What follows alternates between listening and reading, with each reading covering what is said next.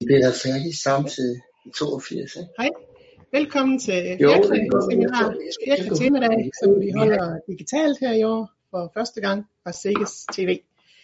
Og øh, vi har sammensat et spændende bredt program for jer, hvor bæredygtighed er den øh, overordnede overskrift. Og vi har fået lov at lave det her i samarbejde med Økologisk Landsforening.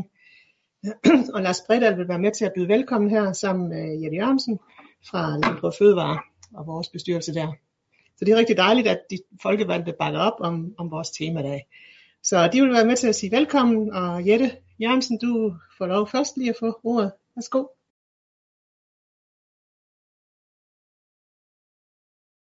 Jeg synes, det her bæredygtigt det er rigtig, øh, rigtig spændende, og det er i hvert fald vigtigt, at vi som økologer flytter os, fordi det er der brug for nu.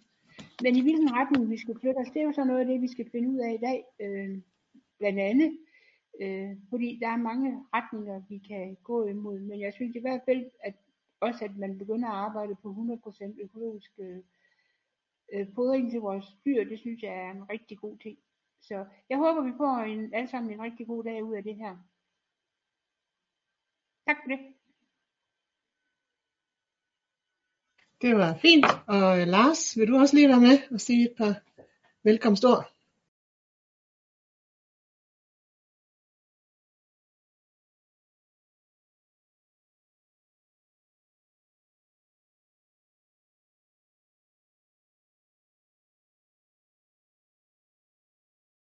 Godt.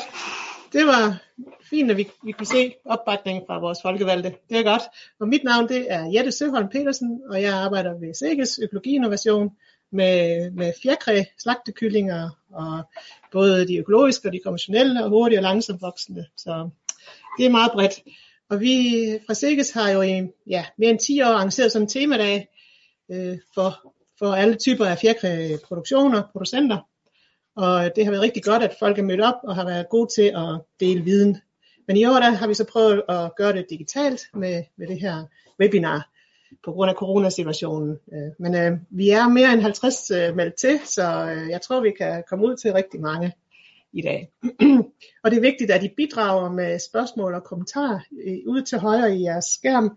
Der er en øh, kolonne, hvor I kan skrive øh, chats og, og spørgsmål, og dem tager jeg så op og stiller til vores øh, foredragsholdere. Sådan så det bliver så levende som overhovedet muligt. Og til sidst så samler vi øh, alle præsentationer og øh, spørgsmål og svar og lægger det ud på Sikkes TV, så så kan I se det igen der øh, om et par dage. Så, øh, så det er sådan det. Vores øh, program øh, skal jeg lige vise jer. Det var det her med velkomst. Det er vi igennem, og de praktiske oplysninger har jeg også givet jer. Jeg skal lige sige, at vi har også lagt øh, to pauser ind, fordi det er jo to timers arrangement. Så vi har en pause klokken kvart i to, og igen klokken halv tre. Så der kan I komme ud og få en kop kaffe, hvis det skal være. Men øh, det faglige program, det er jo bredt, som jeg sagde, men med bæredygtighed som overskrift. Og øh, først skal vi høre lidt om øh, landbrugets klimaværktøj, og hvordan det udvikler sig, og hvordan fjerkræproducenterne kan bruge det. Og så kommer vi ind og skal høre noget helt nyt om øh, miljøberigelse til konventionelle kyllinger, og det er Ida, som vil sige noget om det. Ja. Ida Just ja. Petersen fra Hugger Scan. Og så er der den her pause, hvor vi øh, på fem minutter, hvor vi skifter besætning her. og så lægger vi op til en workshop om, hvordan man øh, kan lave 100% dansk foder til økofjerkræ. Og det er Niels Finn Johansen fra Sikkes, Tina Bøje Clausen er med, men hun er desværre syg i dag, men øh, hendes slides og hendes arbejde kommer med øh, alligevel. Og så vil Nils Jule Nielsen fra Danes Agro øh, komme med nogle optimeringer af foderblandinger til økokyllinger, økohøner og hønninger, som der er lavet med 100% danske økologiske råvarer. Så det, det er noget af en nyhed. og ja, vi vil også få nogle perspektiver på det fra, fra Nils Finn Johansen. Så er der en pause igen på 5 minutter, fra halv tre til kvart, eller til fem minutter over halv tre. Og så kommer øh, Sten Nørhede ind fra Sjælland, og han vil fortælle om sine erfaringer med polykulturdyrkning af foder til økofjerkræ. Og til sidst så slutter vi af med en opsamling på dagen. Så, så det er sådan uh, programmet. Men som sagt må I endelig melde ind med spørgsmål, så samler vi dem sammen uh, og svarer på dem så godt vi overhovedet kan. det var introen. Så vil jeg gå videre med klimaværktøjet, landbrugets klimaværktøj, som jeg har fået lov at, at fortælle om, som øh, SIGES og Økologisk Landsforening jo øh, gik i gang med at udvikle her i, i foråret 2020. Så, øh, så vi er sådan ved at være rigtig godt i gang og har fået nogle gode, øh, gode rammer, arbejdsrammer lagt fast. Og det er et øh, projekt, som, som øh, bliver styret af Hans Thysen her fra og Julie Henriksen fra Økologisk Landsforening. Og øh, de har fået en bevilling fra Promilleafgiftsfonden til at, at udføre det her projekt. Formålet med det, det er, at vi skal udvikle et, et brugervenligt klimaværktøj, som der kan, kan, kan lave et klimaregnskab på bedriftsniveau. Og det skal kunne danne grundlag for at, at lave en klimahandlingsplan og gøre, at, at landmanden får startet op på bedriftsspecifikke tiltag, som der øh, forbedrer klimavenligheden på, på besætningen eller på bedriften i det hele taget. og øh, det, der er helt unikt ved det her øh, landmands, eller landbrugets klimaværktøj, det er, at det er helhedsorienteret, at det, øh, det ser på, på dyrenes fordøjelse og, og den øh, klimaeffekt, det har, altså metanudslip, der kommer fra det, og det ser på, hvad udledningen er fra husdyrgødningen i stald og på lageret, og det er jo både metan og lattergas, der kommer der. Og vi skal også ind og have fat i øh, den udledning, der er til miljøet, når vi øh, putter gødning ud på markerne, og det er primært lattergas, og hvordan omsætningen af planterester i jorden øh, også giver lattergasproduktion, og der bliver set på udledning, udledning fra, fra læring af kulstof i jorden, og hvilken betydning det har, hvis man planter træer på CO2-regnskabet. Udvaskning og energiforbrug på ejendommen og også energiproduktion, vedvarende energiproduktion øh, kommer med. Og derudover så har vi selvfølgelig øh, salg og indkøb af produkter øh, med i hele regnskabet. Så, så det, er, det er et stort, kæmpestort tværfagligt projekt, som, som er sat i søen. Lige kort om de her klima Øh, klimaemissioner, som man snakker om fra landbruget, jamen, så er der den, der kommer fra fordøjelsen, og det var metan det er ikke særlig meget fjerkræ øh, yder på den konto. Det er meget mere jo køerne, der, der har metanudledning. Men, øh, men der er en lille andel, som vi skal have regnet på. Og så er der jo husdyrgødningen, som jo afhænger af igen, hvor, hvor meget foder øh, dyrene spiser, og hvor meget kvælstof og næringsstoffer der er i det, hvor meget de udnytter af det. Og det giver anledning til, til både noget metan og noget, øh, noget ammoniak og noget, nogle andre gasser. Så er der jorden, som også kan give anledning til nitratudvaskning og, og så videre. Og energiproduktionen, jamen den har et CO2-aftryk, og ja, på fodret, og det vi nu eksporterer og importerer, der er der også øh, noget af alle de gasser.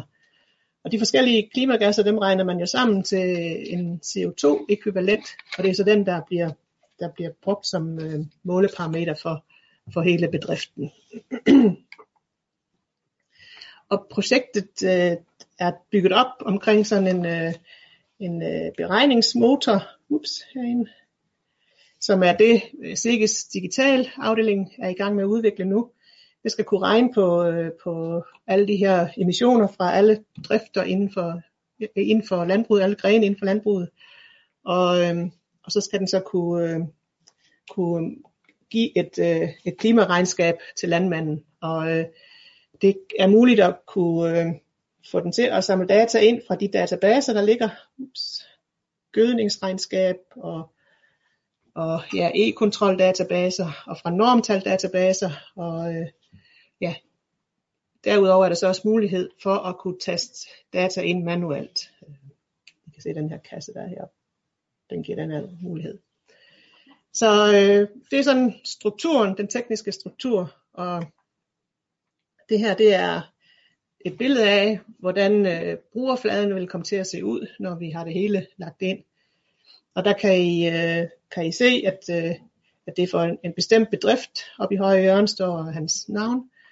Og, øh, og vi har så her vist øh, data for, for husdyrsiden, husdyrsiden, marksiden og på energi og på import af foder. Og der vil så blive lavet et, et regnskab, som, øh, som øh, går på det foregående år, altså 2019. Og man kan så sætte nogle mål op, man vil nå. Og man kan også øh, gå ind og vælge nogle forskellige virkemidler for at se, hvordan de øh, påvirker produktionen til at blive mere eller mindre klimavenlig, øh, når man sætter dem i, i værk. Og øh, systemet bliver også lavet sådan, så man kan se, hvordan de forskellige klimagasser, de er heroppe, bliver påvirket af produktionen og af de virkemidler, man, man kan bruge. Så øh, det bliver rigtig spændende, og det, det bliver lavet så brugervenligt, så landmænd øh, vil blive øh, få lyst motivation til at, at prøve det af og se, hvad der sker, når man øh, rykker rundt på tingene. Så øh, det, det er meget vigtigt, at, at det er et motivationsværktøj, der giver landmænd Øh, lyst og idé til at prøve at, at blive endnu mere klimavenlige, end, øh, end de er i forvejen. Og fjerkræ har jo sagt, det skal vi have med i det store spil. Og I kan også se, at kyllingerne og, og hønen der, de er med på, på billedet hver gang det bliver vist. For det er selvfølgelig en vigtig spiller i, i landbrugsproduktionen, og når vi snakker klimavenlighed, er, er, er både kyllinge og ægproduktionen jo, jo rigtig godt med. Så øh, den måde vi får, får fjerkræ med ind i det her, det er at vi, vi øh, jo bruger de emissioner af, af metan og, og ammoniak og klimagasser, som, som jeg nævnte, at de afhænger af, hvad for en fjerkrætype det er, og hvorfor en produktionstype vi har med at gøre, altså om det er økologisk konventionelt, om det er kyllinger og høns, eller, eller æglæggere, uægslæggere, eller, eller gæs, og hvorfor staldsystem de går i, og produktiviteten, og selvfølgelig også næringsstofindholdet i fodret og management. Og der bruger vi øh, det setup, som der er i de her normtalstabeller, som øh, jo allerede er kendt og brugt øh, til gødningsregnskaberne. Øh, der er øh, sat værdier op for, for øh, de forskellige produktionsgrene. Og øh, der ligger også nogle miljøteknologirapporter, hvor, øh, hvor de her formler og sammenhænge de er beskrevet. Og, så dem skal vi have nu øh, øh, øh, valgt ud og sat ind i et, et regneark og beskrevet, hvor de kommer fra. Og så kan vores programmører her i øh, SIGES, så kan de programmere det, mere det ind i den her øh, beregningsmotor, som der øh, er ved at blive lavet for hele, hele det her klimaregnskab. Så øh, planen er, at ved udgangen af 2020, altså her i år, at så skulle der ligge en prototype øh, klar til at kunne regne fjerkræemission ud for en fjerkræbedrift på, på bedriftsniveau, altså med, med hele plantavlsdelen og, og energidelen med os. Og den prototype, den øh, skal være så klar, så den kan blive testet af nogle øh, fjerkræproducenter, sådan så vi kan se, om det duer, og vi også kan få rettet de eventuelle fejl, der måtte være. Men det er meget vigtigt, at, øh, at det går stærkt med at komme i gang og komme ud over stepperne, fordi den her dagsorden med, med klimavenlighed øh, og, der, og bæredygtighed, den fylder bare rigtig meget alle steder. Og øh, derfor øh, har det her projekt allerhøjeste prioritet øh, her ved SIGES øh, i, i den her tid. Så det er godt, at, at fjerkræ er med der. Ja, og det er jo så emissionerne fra dyrene, som vi skal have fat i. Fordøjelsen, som jeg nævnte, metan og gødningen, hvor det er metan og lattergas.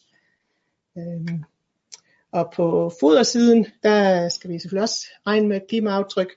Og der, der bliver der lavet en, en ensrettet foderdatabase, som, som kan bruges både på svin og fjerkræ og kvæg. Så vi bruger ligesom de samme beregningsprincipper, så, og de, bliver, de følger de internationale standarder. Øh, og der har man på EU-plan en FEFAC-database, som, øh, som er noget, de europæiske foderproducenter har fået etableret. Og der ligger, der ligger over 1000 øh, foder øh, råvarer derinde, som man kan regne på. Og der bliver regnet en, øh, en land use change med og uden, øh, så når man skal beregne klimaaftrykket for en, en foderblanding. Så, så man kan ligesom se tallene øh, med eller uden den her effekt af skovning af, øh, af hvad hedder det, regnskov. Og igen, hele LCA-analysen, den bliver udført øh, efter øh, standarder, der er vedtaget i EU, som man bruger. Øh, og vi tager også grovfodereffekten med ind, og der bruger vi nogle øh, beregningsformler, som, som er øh, udviklet ved Aarhus Universitet. Så øh, der kommer rigtig meget spændende øh, ud der, og vi har øh, en god snak med, med både DLG og Danis Agro, og de siger, at, at de er meget langt med den her øh, FEFAC-database og få lagt klima, klimaaftryk ind for foderblandinger, sådan så man ret snart vil kunne tage, tage de data ud og lægge dem ind i den her øh, beregningsmotor, og så på den måde få det med til at, at give et billede af klimaaftrykket for fjerkræproduktionen, og på sigt også for, for et kilo kylling og et kilo æg. Øhm, ja, planteproduktionen går også med, og energiforbrug vil der også blive regnet på, og det gælder jo øh, forbrug af el og diesel på ejendommen. Og hvis man har en, øh, en vindmølle eller solceller, så vil den energi, man producerer, kunne blive modregnet i ens eget forbrug. Det er i hvert fald det, der er lagt op til. Og igen, de her metoder, øh, dem øh, koordinerer man på tværs af alle driftsgrene.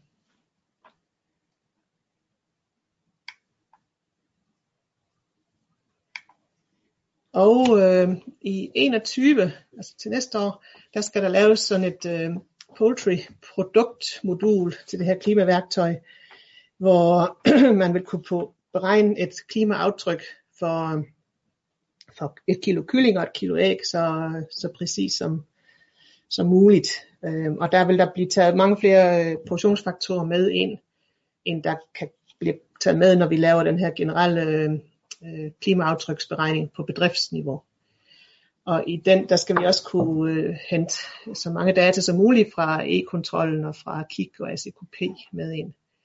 Og det er planen i det projekt, at, at når vi når hen midt i, i 21, at så skal vi også ud og teste nogle øh, af de her virkemidler, som der kan være med til at reducere øh, klimaemissionen fra, fra bedrifterne. Og det, det sidste projekt her, det, det bliver støttet af Fjerde Afgiftsfonden Okay som jeg i hvert fald har fået at vide. Så, så det er rigtig spændende. Så der sker meget på, på klimasiden. Jeg vil lige jeg tror lige, der er et enkelt spørgsmål fra Monika. Du spørger Monika Bak, hvordan, øh, hvordan regner I på økologisk foder? Og mig bekendt er der ikke nogen data på økologisk foder i øh, GFLE. Nej, det er, det er rigtigt. De, vi er måske lidt længere fremme på det område, end de er. Men øh, det, det vil vi gøre i samarbejde med, med jer foderstoffirmaer, og, og igen ud fra de råvarer og den database, der, der ligger. Men jeg har ikke, jeg har ikke den eksakte øh, metode på det endnu. Men øh, det kommer der så hurtigt som muligt. Så, men øh, tak for de spørgsmål. Og vi har lige et par minutter, hvis der er andre, der sidder med nogle spørgsmål, så er I velkommen. Det tror jeg ikke, der er. Godt. Så vil jeg give den her pointer videre til Ida. Ja, så du kan tak. fortælle om velfærd, miljøberigelse hos de konventionelle slagtekyllinger. Ja. Det er noget andet igen, men det, det er vigtigt at tage det hele med, når vi snakker bæredygtighed. Ja, helt bestemt. Du må lige fortælle om, hvem du er. Ja, helt sikkert. Er mine slides oppe? Godt. Jamen, øh, hej derude. Jeg vil gerne fortælle lidt om øh, miljøberigelse til slagtekyllinger. Og det vil jeg gøre øh, på baggrund af min PhD, som jeg netop har afsluttet. Først lige ganske kort om mig. Jeg er uddannet dyrlæge, det blev jeg i 2014. Og øh, så har jeg lavet det her PhD-projekt på Københavns Universitet og i samarbejde med Forum, som handlede om øh, miljøberigelse til konventionelle slagtekyllinger. Og nu er jeg ansat som øh, dyrlæge ved HK Først en lille smule om baggrunden for det her phd projekt øh, Det øh, bunder sig egentlig i et ønske om at have en strategi for at forbedre velfærden i slagtekyllingproduktionen, og det var med sådan et specielt fokus på bensundhed. Og, og nogle af de velfærdsudfordringer, som vi kan se ved slagtekyllinger, det er for eksempel gangegenskaber og trædepudsvidninger. Og her på tabellen kan I se den øh, historiske udvikling i øh, både gangegenskaber og trædepudsvidninger. Det er det, der hedder FPD-score, og gangegenskaber, det er det, der hedder gate-score. Og, og det her det er nogle undersøgelser, der er lavet af forlummer og bestilt af Fødevarestyrelsen hen over en årrække på 20 år. Og som man kan se, så er der sket en, en væsentlig forbedring, både når det kommer til gangegenskaber og når det kommer til trædepudsvidninger. Så vi i dag har en, en langt lavere andel af kyllinger, der har gate score 3, 4 og 5, som er dem, hvor, vi, øh, hvor kyllingerne er decideret halte. På samme måde har vi en højere andel, 90%, der har øh, trædepudescore 0, altså hvor der slet ikke er nogen øh, lesioner på trædepuderne. Men der er selvfølgelig stadigvæk øh, plads til forbedringer, og nogle af de ting, der kan være med til at give øh, gangproblemer og trædepudsvidninger, det er for eksempel det, at kyllingerne er inaktive, og at miljøet i den øh, konventionelle produktion ikke øh, giver så meget mulighed for at udføre naturlig adfærd, og dermed, dermed heller ikke stimulerer aktiviteten yderligere.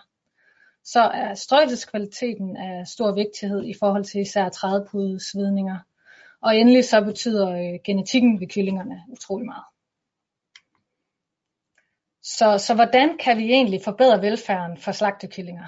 Jamen, hvis man ønsker det, så er man nødt til at kigge på produktionen bredt.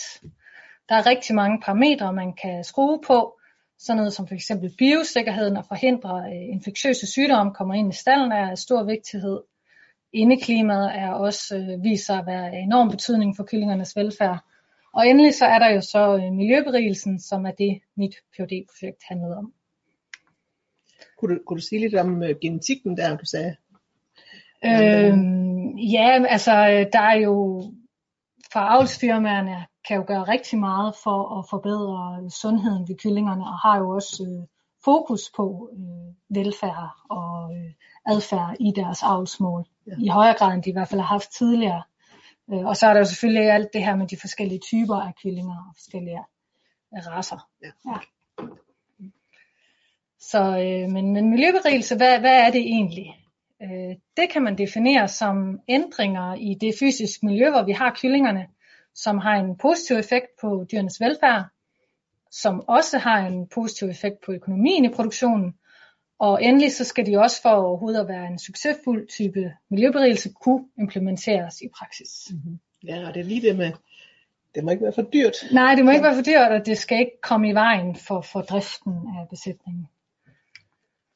Og det som øh, miljøberigelse kan, øh, som kan være positivt ved miljøberigelse, det er, at det kan være med til at øge aktiviteten ved hos dyrene, og det kan jo give øget sundhed. Der kan også være en forbedret strøelse. For eksempel så har vi her miljøberigelse i form af platforme. Og det, at øh, en del af kyllingerne kommer væk fra strøelsen, det gør jo, at den bliver mindre belastet. Øh, ud fra den her definition, så kan sådan noget som at sænke belægningsgraden også betragtes som en form for miljøberigelse, i det det er en ændring i det fysiske miljø, der har en positiv effekt på dyrenes velfærd. Og det kan jo også øh, give en forbedret strøelse og sænke belægningsgraden. Og endelig noget af det vigtige ved miljøberigelse, det er også, at det giver kyllingerne mulighed for at udøve naturlig adfærd.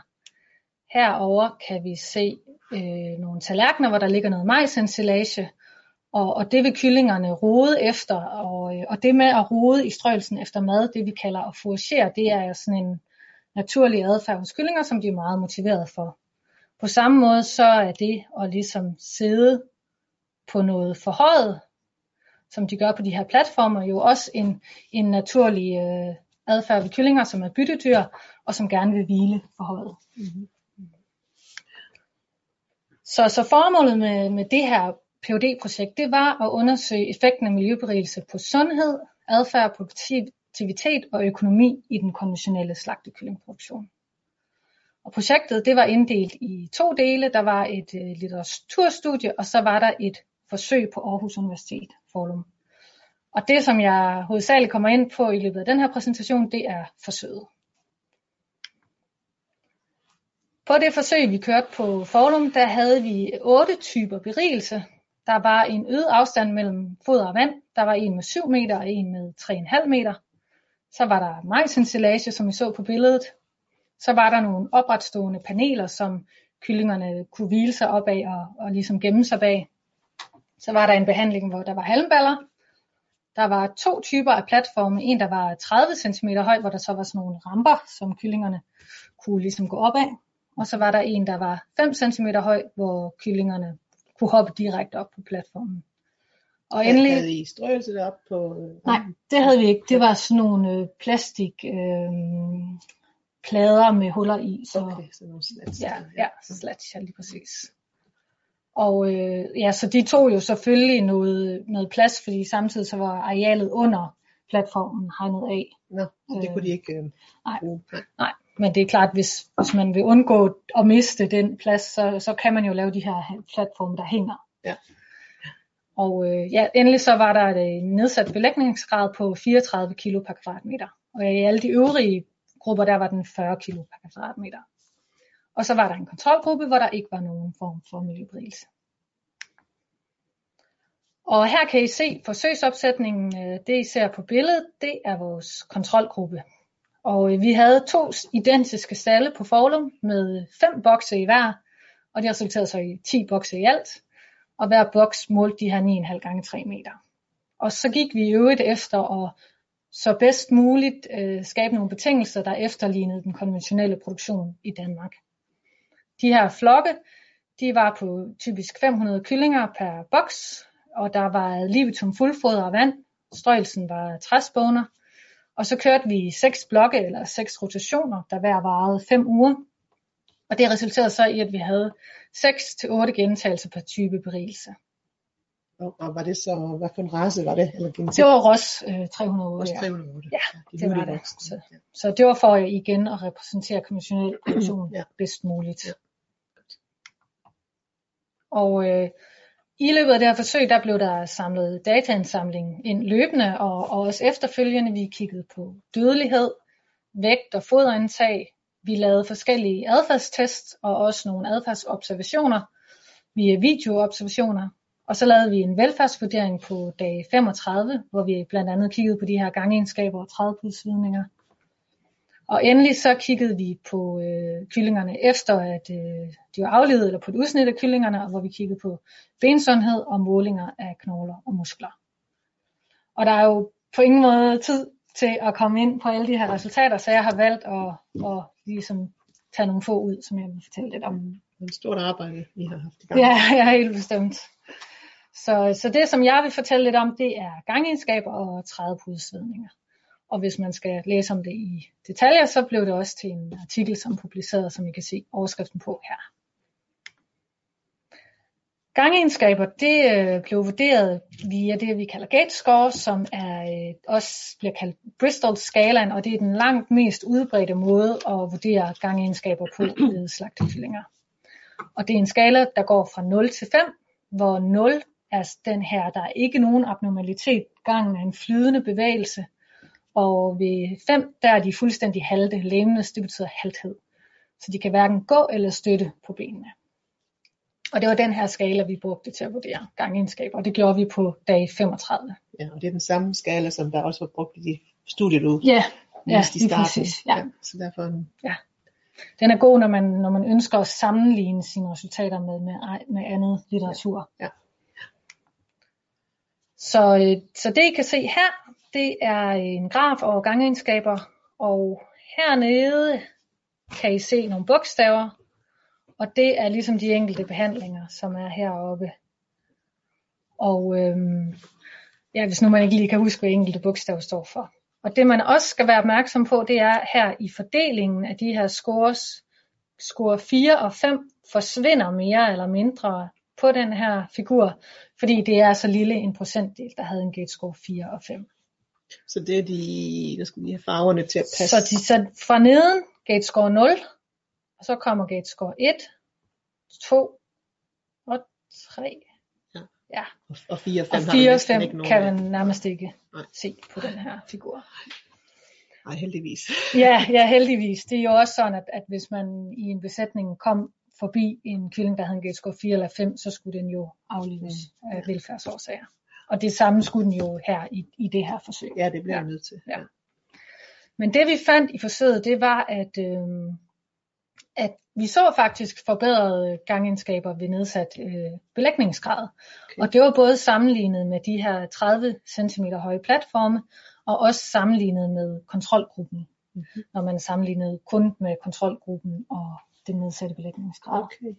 Hvad var så bedst? Eller hvordan, hvor Øh, den største effekt? Kan man... Altså der, der hvor gangenskaberne var de bedste, det var når belægningsgraden var sænket. Okay. Og, øh, og det var øh, er jo nok fordi, at der er en øget bevægelsesfrihed, og kyllingerne får bevæget sig mere, især henad mod slut i, i Så de rotationen. træner.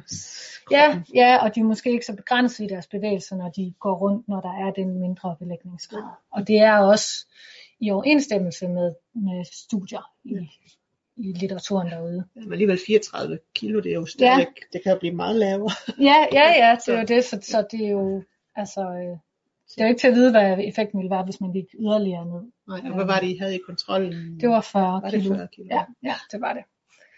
Øh, men, og så skal man så sige, okay, de her 30 cm platforme, den var så også bedre end dem. Og det er jo nok, fordi platformen hovedsageligt bliver brugt til hvile. Mm. Det er så også vigtigt at understrege, at der var ikke nogen statistisk signifikant forskel på platformene og kontrolgruppen. Nej. Så selvom der var en, en forskel der, så var den ikke, platformene fik ikke de steder dårligere gangegenskaber. Men, det, var det har i hvert fald ikke nogen øh, positive effekter Nej, på, så på hvilen er, det er ikke hvilen, der giver dem. Nej, nej, Det er det er, ja. højst sandsynligt bevægelsen og aktiviteten, der er Det er jo meget interessant, Ja, ja, sådan set ja. også for os andre. Ja, ja. Øh, Så noget andet vi så også kiggede på, det var de her øh, 30 svidninger, og der brugte vi også en, en meget almindelig brugt skala, som gik fra 0 til 2, hvor 0 var ingen lesioner, og 2 var de her svære lesioner. Og det blev også scoret på dag 35, samtidig med, at vi kiggede på gangegenskaber. Og vi tog 60 dyr per boks Okay. og kiggede på. Og det er jo så gange med 10 bokse, og så de Mm. her 6 Hvor I bare sådan lige skraber lidt på den, eller på I Ja. kan I kan, de, er jo- der er de jo vasket, og eller skåret Ja, ja. Altså hvis, der var, hvis det var svært at vurdere den, så fik man den lige renset lidt. Ja. Det, og resultaterne for 30 pudsvidninger, dem kan man så se her. Og øh, igen, vi har behandlingerne hernede, og vi har beskrivelsen af behandlingerne heroppe. Og så har vi den gennemsnitlige 30 pudescore for, for hver eneste behandling. Og det som vi så her, det var, at der var lavere scores ved de her 30 cm platforme, og det var der sammenlignet med, hvis man øgede afstanden mellem fod og vand til 7 meter, som er A'eren herovre, og også ved den, hvor der var halmballer, som er E'eren her, og endelig ved kontrolgruppen, når man sammenlignede kontrolgruppen og den her øh, platformbehandling. Og det, det, det tyder jo på, at, øh, at de her platforme, det at kyllingerne får mulighed for at komme væk fra strøgelsen og hvile sig væk fra strøgelsen, det har en, en positiv effekt Det er på meget markant. Ja. Og, øh, og det var det samme med haserne, men de var så desværre ikke øh, statistisk signifikant, det vi så ved haserne, men vi så numerisk en, en stor forskel. Okay, så de bliver Så- også pænere, Ja, når der var ja. i platformen. Ja. Det er da utroligt så høj, scoren alligevel bliver på, på halm. Ja, og det har vi jo så også altså, skrevet som noget, man skal være opmærksom på, som en potentiel risiko ved at bruge de her halmballer. Okay, hvad tror du, der er årsag til det? Jamen, jeg ved ikke, om, om, de, om de kan give lidt, altså om de her, den her lidt ru overflade, der er på halmballerne, kan, kan give sådan lidt rifter. Og, fordi det er jo ikke, For de katrede op på halmballerne? Ja, eller? ja, de, de, de var de øh, op. rimelig kompakte og pressede, og de gik ikke sådan i stykker i løbet af rotationen. Så, så de brugte dem hovedsageligt til at sidde opad og til at sidde ovenpå. Okay. Ja. Okay, men, så du tror, det de har slæbet på? Ja, det er lidt, øh, fordi altså, vi lavede desværre ikke øh, sådan nogle undersøgelser af strøgelsen, fordi det kunne, om det kunne have påvirket strøgelsen på en eller anden måde, det, det ved jeg ikke. Det undersøgte vi godt nok ikke. Så. For de var, så de var gode, de hoppede op, altså de ville gerne op og Ja. det der. Der var øh, hele tiden sådan en 3-4 stykker på hver halmball. Der var tre halmballer per boks. Så, øh, så det, kunne, det kunne de godt lide. Altså, det var, de var meget brugt. Men platformen, det var, det var nummer et. Ja, der, der var, sad de også øh, fuldstændig Mm. tæt pakket. Ja. så øh, det, som jeg øh, vil vise i den her tabel, som er- der er meget information i, det er øh, en opsummering af alle de her resultater, både fra forsøget og fra litteraturstudiet. Mm. Og øh, Lige, lige først, lige, skal nok komme. Ja. Det er Mie Blom, der Ja. har et godt spørgsmål, nemlig, hvor mange kyllinger, der bliver lavet gatescore på, for hver kontrolgruppe. Altså for hver, øh, for hver gruppe. ja, Øhm, jamen altså, der blev lavet, der var jo de her 10 bokse per rotation. Og, øh, og da jeg skrev det der med, at der var 6-8 gentagelser, det var fordi, det gik jo ikke helt op med de her ni forskellige typer. Altså vi havde otte typer berigelse og kontrollen. Ja. Så, så der var nogen, hvor vi tog et par, øh, hvor der kunne være en ekstra, og der valgte vi at have kontrollen med ekstra. Så der var et en eller to kontroller per rotation, Ekstra, ja, Ja. ja. mod jo så typisk en eller to, nogle gange to, øh, af hver enkelt type berigelse. Og, og hvor mange gates scorede I så af gangen der? Ja, det gjorde vi jo så øh, 60 kyllinger 60 blev gateskåret per rotation per boks. per boks. Per Ja. ja. ja. Og, så, og Mie, hun spørger også, øh, om I har testet det i kommercielle øh, stalle, altså i rigtigt staldmiljø. Nej, det, det er jo så det næste skridt, som jeg også kommer ind på i, i perspektiveringen, Ja. at, at det, det vil være det naturlige næste skridt at gøre, helt sikkert. Og så har Lone Hedegaard også lige et spørgsmål om, om der var lag af gødningskager oven på de her halmballer. Nej, det synes jeg ikke, der var. Altså, som jeg husker det, så var de øh, ret øh, rene og fine. Det er ikke Så sådan, der, de bliver klattet helt til. nej det, det, det synes jeg ikke, der var. Nej, og det er faktisk det Lars, der skriver Ja. i Lones navn. Ja. ja. Godt, og så har vi et spørgsmål fra Laura fra det, eller Ja, DMS. Hun Ja. ja. spørger, om, om du har tjekket tibia-styrken i knoglerne. det, det gjorde vi faktisk, ja. Det var en af de mål, vi havde med. Men vi så ikke nogen, altså vi, vi testede knoglestyrke i forhold til behandling. Og der var ikke nogen effekt af behandling på knoglestyrke, men vi lavede ikke en, en statistisk analyse, hvor vi holdt knoglestyrke op imod gate score. Så det kan, så nej, det har vi faktisk ikke related to gate scoring. Men vi har tjekket den, Ja, jeg har tjekket det. men det var mere i forhold til, om behandlingen gav noget.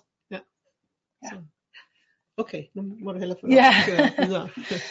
Så, så det som øh, vi så, det, er- det som jeg vil henlede jeres opmærksom på, det er fire af de her bestemte typer berigelse. Den første, det er majsensilage, som, øh, hvor vi så faktisk et øget aktivitetsniveau i kyllingerne, når de fik det her majsensilage, og vi så også øget foragering, som selvfølgelig var formålet med at give ensilage, at de skal gå og rode i Var strøgelsen. der, var der hele kerner også med i? Det er faktisk, øh, det kan jeg faktisk ikke lige huske. Okay, men, det- men jeg har jo set det nogle gange, at Ja.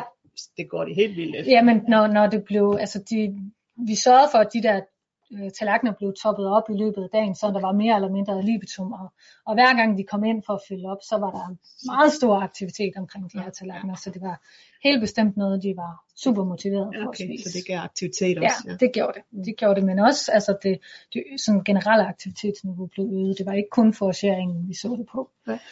Så, øh, Okay. og, og ja, så imødekommer det jo igen et naturligt behov. Der var så dog en negativ effekt på produktiviteten. okay. Og det er jo nok fordi, at øh, der, er, der var den her nedsatte tilvækst, og det er jo nok fordi, de så spiser det mindre af fuldfodret. Ja, de, de smager så godt, så de Ja. hopper sig lidt der. Ja. Så, så det er selvfølgelig noget, man skal have med. Plus den aktivitet, den Ja, gør ja, også ja. ja. foderforbruget. Ja, lidt. ja, ja. Spændende. Og så var der jo så de her platforme på 30 cm, de høje platforme, hvor vi så en positiv effekt på trædpuderne, vi så faktisk også en positiv effekt på produktiviteten. Og endelig så så vi, at kyllingerne var mindre frygtsomme, når de havde de her øh, platforme. Okay, Og hvordan, det er jo- øh, hvordan er det, når I tester det der? Jamen det gør vi jo øh, ved hjælp af det, der hedder tonic mobility, som er sådan en øh, naturlig refleks i kyllinger, hvor de bliver fuldstændig paralyseret, når de bliver bange. Mm. Øhm, og så, så, så lægger man dem ligesom ned i sådan en, en, en kasse, man har, og, øh, og så måler man, hvor længe de bliver liggende. Og man, de kan ligge der helt op til 10 minutter. Hvis de jo ikke havde flyttet sig, eller bevæget sig efter 10 minutter, så afbrød man ligesom. 10 minutter. Så jo, så jo længere de ligger, jo mere frygtsomme er de. Ja. Og så måler man selvfølgelig antal sekunder, de ligger der. Ja. Men den blev så lavere, når de Ja. har platformen? Ja, det gør det, og det er jo nok fordi, igen, det er sådan en, et meget, øh, det er en tryg ting for kyllingerne at have muligheden for at hvile for højet. Ja. Øhm, og det, den blev lavere end i kontrolgruppen. Så, øh, og det er jo vigtigt for både kyllingernes velfærd, men også i den daglige håndtering, og når man går rundt ind i stallen, at de ikke er så frygtsomme. Ja. Øh, og så så vi så desværre den her negative effekt på gangegenskaber, men igen, det var ikke sammenlignet med kontrolgruppen. Det var i sammenligning med nedsat virkningsgrad. Ja. Og endelig så i det her litteraturstudie, vi lavede, der var der også ret overvisende resultater, der viste, at det kan have en positiv effekt på trædepuder og haser, når man giver platforme eller siddepinde, Det blev ligesom slået sammen i studiet der. Og så var der den nedsatte belægningsgrad, som jo øh, har en positiv effekt på gangegenskaber, og den havde også en positiv effekt på aktivitetsniveauet i flokken. Øhm, og i litteraturstudiet, der så vi ret overvisende resultater, både for at det har en positiv effekt på bensundheden og på trædepuderne og haserne. Øh, og endelig så synes jeg lige det er værd at nævne lysprogram, som Yes. ikke blev øh, taget med i forsøget, men som blev taget med i litteraturstudiet. Og der snakker vi altså om at have den her lange pe- mørkeperiode, som jo er et lovkrav i dag, øh, hvor vi skal have 6 timer med fire sammenhængende timer. Øh, men det er rent faktisk øh, eftervist i rigtig mange studier, at det har en positiv effekt på både bensundhed og trædepuder Ja. og haser. Og dødelighed vil jeg også sige, Ja, hvis du... ja. ja. Ja, det var så ikke lige nej, det er noget, der var dit med i det- studiet. Men, øh, Man kan ja. godt få en lavere. Ja. ved- Ja, så, så det er bare for at understrege, at det, det faktisk er vist, og det er rigtig vigtigt. Ja. En god pointe. Så, øhm, så baseret på, på, på det her phd projekt og det er selvfølgelig meget, meget opsummeret det, jeg har fortalt i dag, så kan vi faktisk øge dyrevelfærden ved at tilbyde forskellige typer miljøberigelse. Og det er især sådan noget som nedsat belægningsgrad, platforme og grovfoder, som også er nogle typer berigelse, hvor vi kan øge muligheden for at udøve naturlig adfærd. Dog er der begrænset økonomisk gevinst ved berigelse, i den forstand, at de fordele, vi så i forhold til sundhed og produktivitet, var ikke nogen, der battede økonomisk. Og der er jo også nogle store udgifter forbundet med det. Ja. Og derfor er det jo vigtigt, at, at de typer berigelse, vi ønsker at indføre, er nogen, som forbrugerne er villige til at betale ekstra for, at kyllingerne har adgang til. Mm, Det er klart. Og endelig så øh, det næste skridt i, i den her forskning og det her forskningsfelt, det vil jo være at få de her typer af berigelse ud i praksis. Fordi som man kan se på de her to billeder, selvom vi prøver at efterligne den konventionelle produktion, så er der bare en, en kæmpe forskel. Og samtidig så kan der jo være de her praktiske udfordringer, som man ikke bliver bevidst om i en eksperimentelle øh, settings Mm. med rengøring, daglig tilsyn osv., som også er enormt vigtige. Ja. Og endelig noget, som der er et ret stort fokus på inden for øh, forskning i miljøberigelse, det er det her med at kombinere flere typer af berigelse. Ja. Og at kunne få ikke bare en additiv, men faktisk en synergistisk effekt af at gøre det, Mm-hmm. og samtidig også netop kunne imødekomme flere forskellige adfærdsbehov. Spændende. Spændende. Ja. Så øh, det var det, som Ja. jeg havde for at fortælle, og øh, tak fordi I lyttede med derude. Tak Ida. Tak. Og kom endelig med nogle spørgsmål. Vi har et enkelt minut. Et enkelt spørgsmål. Kan vi godt nå? Hvis der er nogen. Nej, ikke lige nu. Nej. Men øh, kunne du sige kort lidt om den der synergi? Hvad er det for nogle ting, du vil kombinere, hvis du skulle? Ja, men det var så for eksempel, har der, er der altså et, nyere studie, der har vist, at det, at man for eksempel kombinerede naturligt lys med halmballer, det gjorde, at øh, der blev en meget større brug af de her halmballer, og man tror, det har noget at gøre med, at kyllingerne bedre kan se halmballerne Okay. i det naturlige lys. I stallen. Ja, simpelthen. ja. Nå, Øhm, men, men også bare det, at man for eksempel kombinerer platforme og grovfoder, så kan du både få noget fouragering, og du kan få hvile på, på noget forhøjelse. Så det er det der med ikke bare at give både platform og sædepinde, og så i virkeligheden kun have imødekommet et behov. Nej. Øhm, flere behov, Ja, hvis du kan. ja.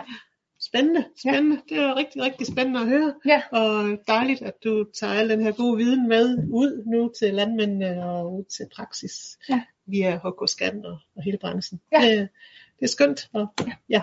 Tak for nu, og velkommen Tak. i branchen. tak. nu holder vi lige en kort pause. 5 minutter til 13.50. Og så har vi en ny besætning klar og skal have workshop om 100% dansk foder til økofjerkræ. Men øh, der er rigtig meget i den, også til de konventionelle producenter, så I skal endelig blive hængende alle sammen. Men hent lige en kop kaffe. Ja. Ja, hej igen alle sammen. Nu er vi klar med vores workshop om 100% dansk foder til høner og kyllinger og hønægger. Og det er som sagt Niels Finn Johansen og Tina Borg Clausen, som desværre ikke kunne være her på grund af sygdom i dag. Og så Niels Juhl fra Dagens Agro, øh, og mig selv også, men det er primært de andre her, der, der har leveret arbejdet og oplægget til workshop. Men det jeg gør, det er at holde styr på jeres spørgsmål, så I skal endelig skrive ind. Og den her gang har vi lidt længere tid, tre kvarter, så, øh, så der er gode chancer. Og der var lige et par spørgsmål øh, til Ida i, fra Mie og fra, fra Lars. Mie hun spørger om, øh, om de her platforme de påvirker, påvirker ventilationen øh, ude i besætningerne. Og det skal vi nok lige følge op på efterfølgende, så får I øh, nogle skriftlige svar, øh, har Ida lovet mig. Og øh, Lars Hedegaard han spørger om der findes forsøg med, med forskellige strøelse i forhold til tredjepulsvidning, og det gør der i, i høj grad. Øh, der er forsøg der viser at spagnum er noget af det bedste til, til, til at få gode trædepuder. Og ja, spåne er også bedre end halm. Men det vil jeg også nok følge op på efterfølgende. Så det var lige for at lukke den foregående seance ned. Nu er vi klar til workshop, og Niels Vind, du er klar med pointeren. Værsgo. Okay. Ja. ja. Skal jeg trykke på den her for at komme ja. Med? Ja. Ja, men øh, jeg har fundet de danske flag frem. Øh, det er nu snart to år siden, vi fik ideen til at kigge lidt på, om vi kunne øh, fodre vores fjerkræ kun med danske råvarer. Vi har i masser af år øh, arbejdet på at kunne fodre 100% økologisk. Og øh, der var det jo sådan proteinforsyningen, der, der ligesom var problemet. Og det er det faktisk også, når at vi snakker øh, øh, og fodrer med inden danske fodermidler. Vi søgte penge, nogle penge i øh, Fonden for Økologisk Landbrug, og, og det fik vi sammen. Og øh, det var nok fordi, at, at øh, hvad skal man sige, bevidstheden omkring øh, klima og, øh, og øh, øh, bæredygtighed allerede dengang var ved at komme, komme op. og øh, det er bare blevet stærkere siden, så det øh, øh projekt er blevet mere og mere aktuelt. Så det er rigtig dejligt. Vi er jo så, øh, som sagt, øh, Sikkes og Økologisk Landsforening, eller ØRD, som øh, Tina Borg Clausen kommer fra, og så Dennis Agro, der, der arbejder på projektet. Øh, det vi har sådan har ligesom skrevet i ansøgningen, det er, at øh, formanden med projektet er at øge andelen af danske råvarer i foder til økologisk fjerkræ til 100%, for derved at gøre fjerkræproduktionen mere bæredygtig. Og målet det skal være at udvikle 100% øh, danske foderblandinger til økologisk opdræt af levekyllinger, til økologiske høner og til økologiske slagtekyllinger, samt at beregne, hvor store mængder af de forskellige råvarer, der er behov for.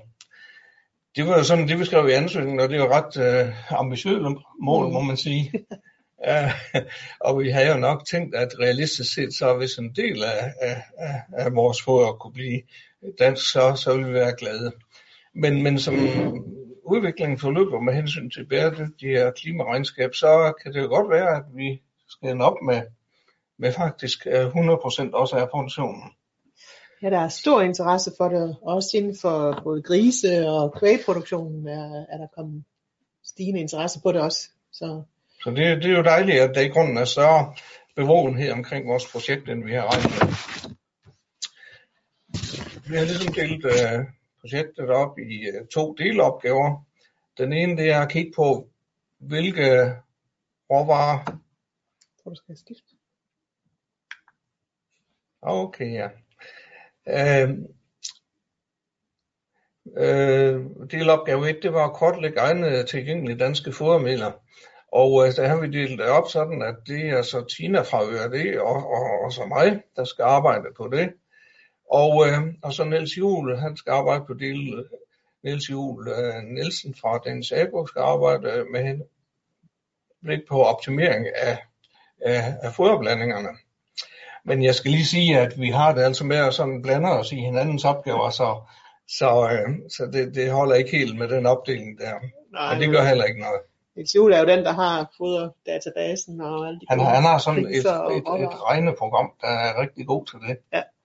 Men det er en workshop, og derfor må I også øh, gerne spille ind.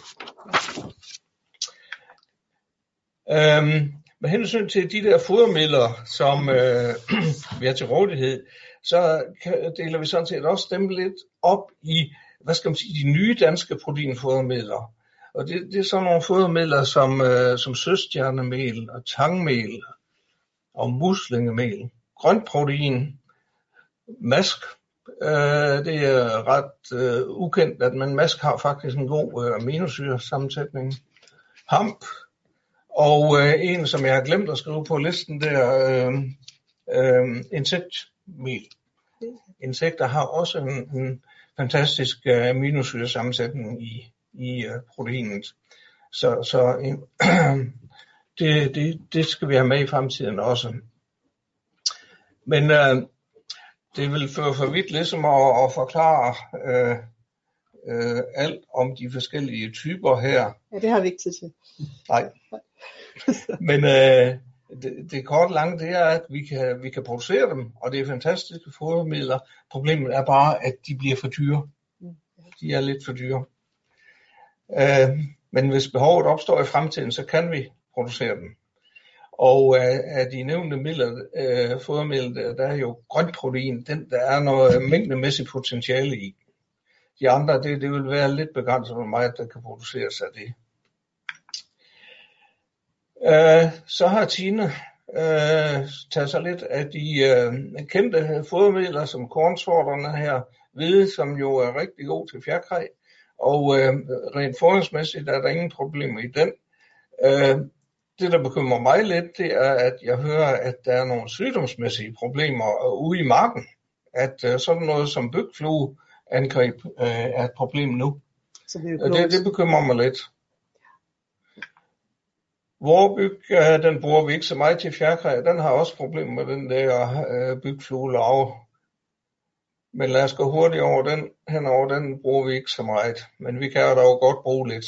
Og vi kan dyrke den. Så er der roen. Uh. Den vil vi frygtelig gerne uh, dyrke.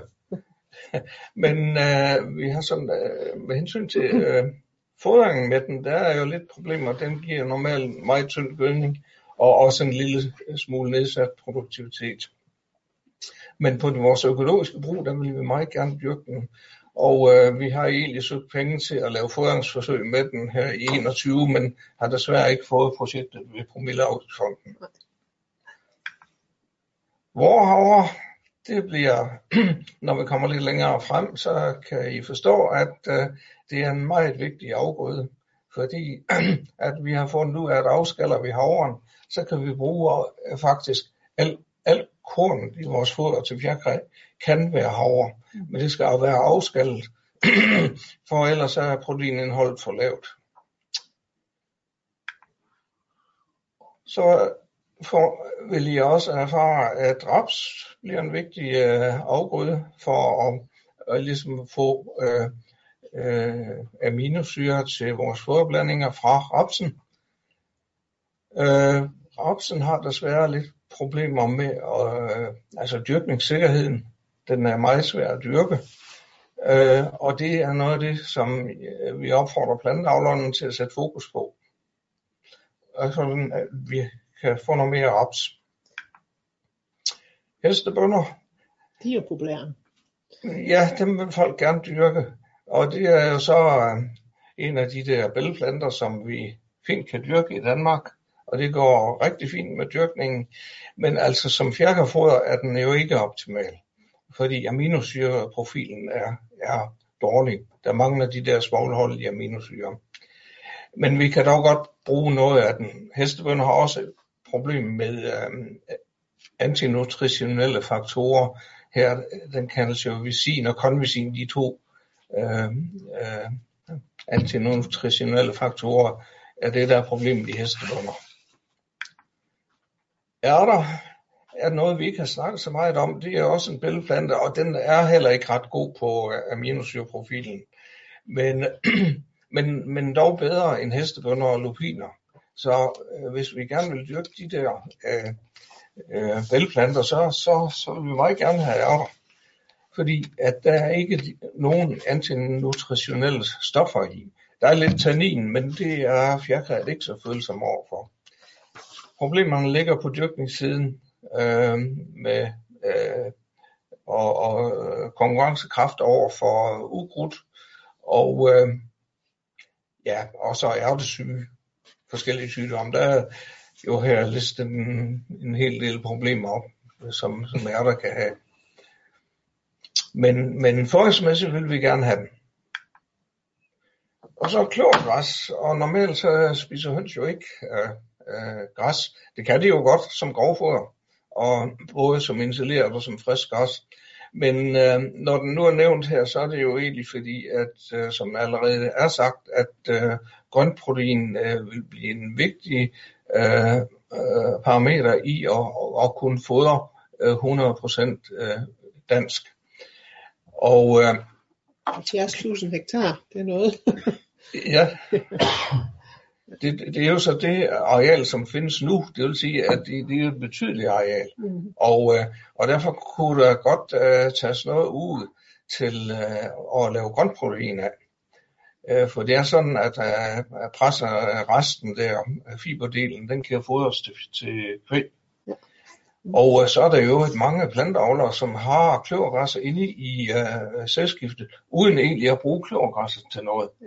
Men det kunne bruges til at lave øh, grønproteiner. Jeg hørte også nogle kartoffelavlere, der gerne vil have det ind. Okay. Ja. Så spændende. Ja. Godt. Så vil vi for en tid overlade ordet til Niels Jon Nielsen fra Danish Agro. Ja, vi får lige skærmen hen også. Og så kommer du tilbage igen lidt senere, Jørgen. Jeg kommer lige lidt tilbage igen, ja. ja. Er det på plads her? Godt. Jeg om du vil lige præsentere dig også. Ja, men øh, jeg hedder så Niels Jon Nielsen og er ansat som produktchef i Danis Agro. Jeg har været det i snart 30 år, øh, og de sidste mange år har jeg egentlig udelukkende beskæftiget mig med fjerkræfoder og vores økologiske foderproduktion. Øh, så min rolle i det her, det er jo egentlig at agere regnemaskine øh, fordi vi har det her optimeringsprogram, som kan beregne værdien af øh, de forskellige øh, råvarer og så videre.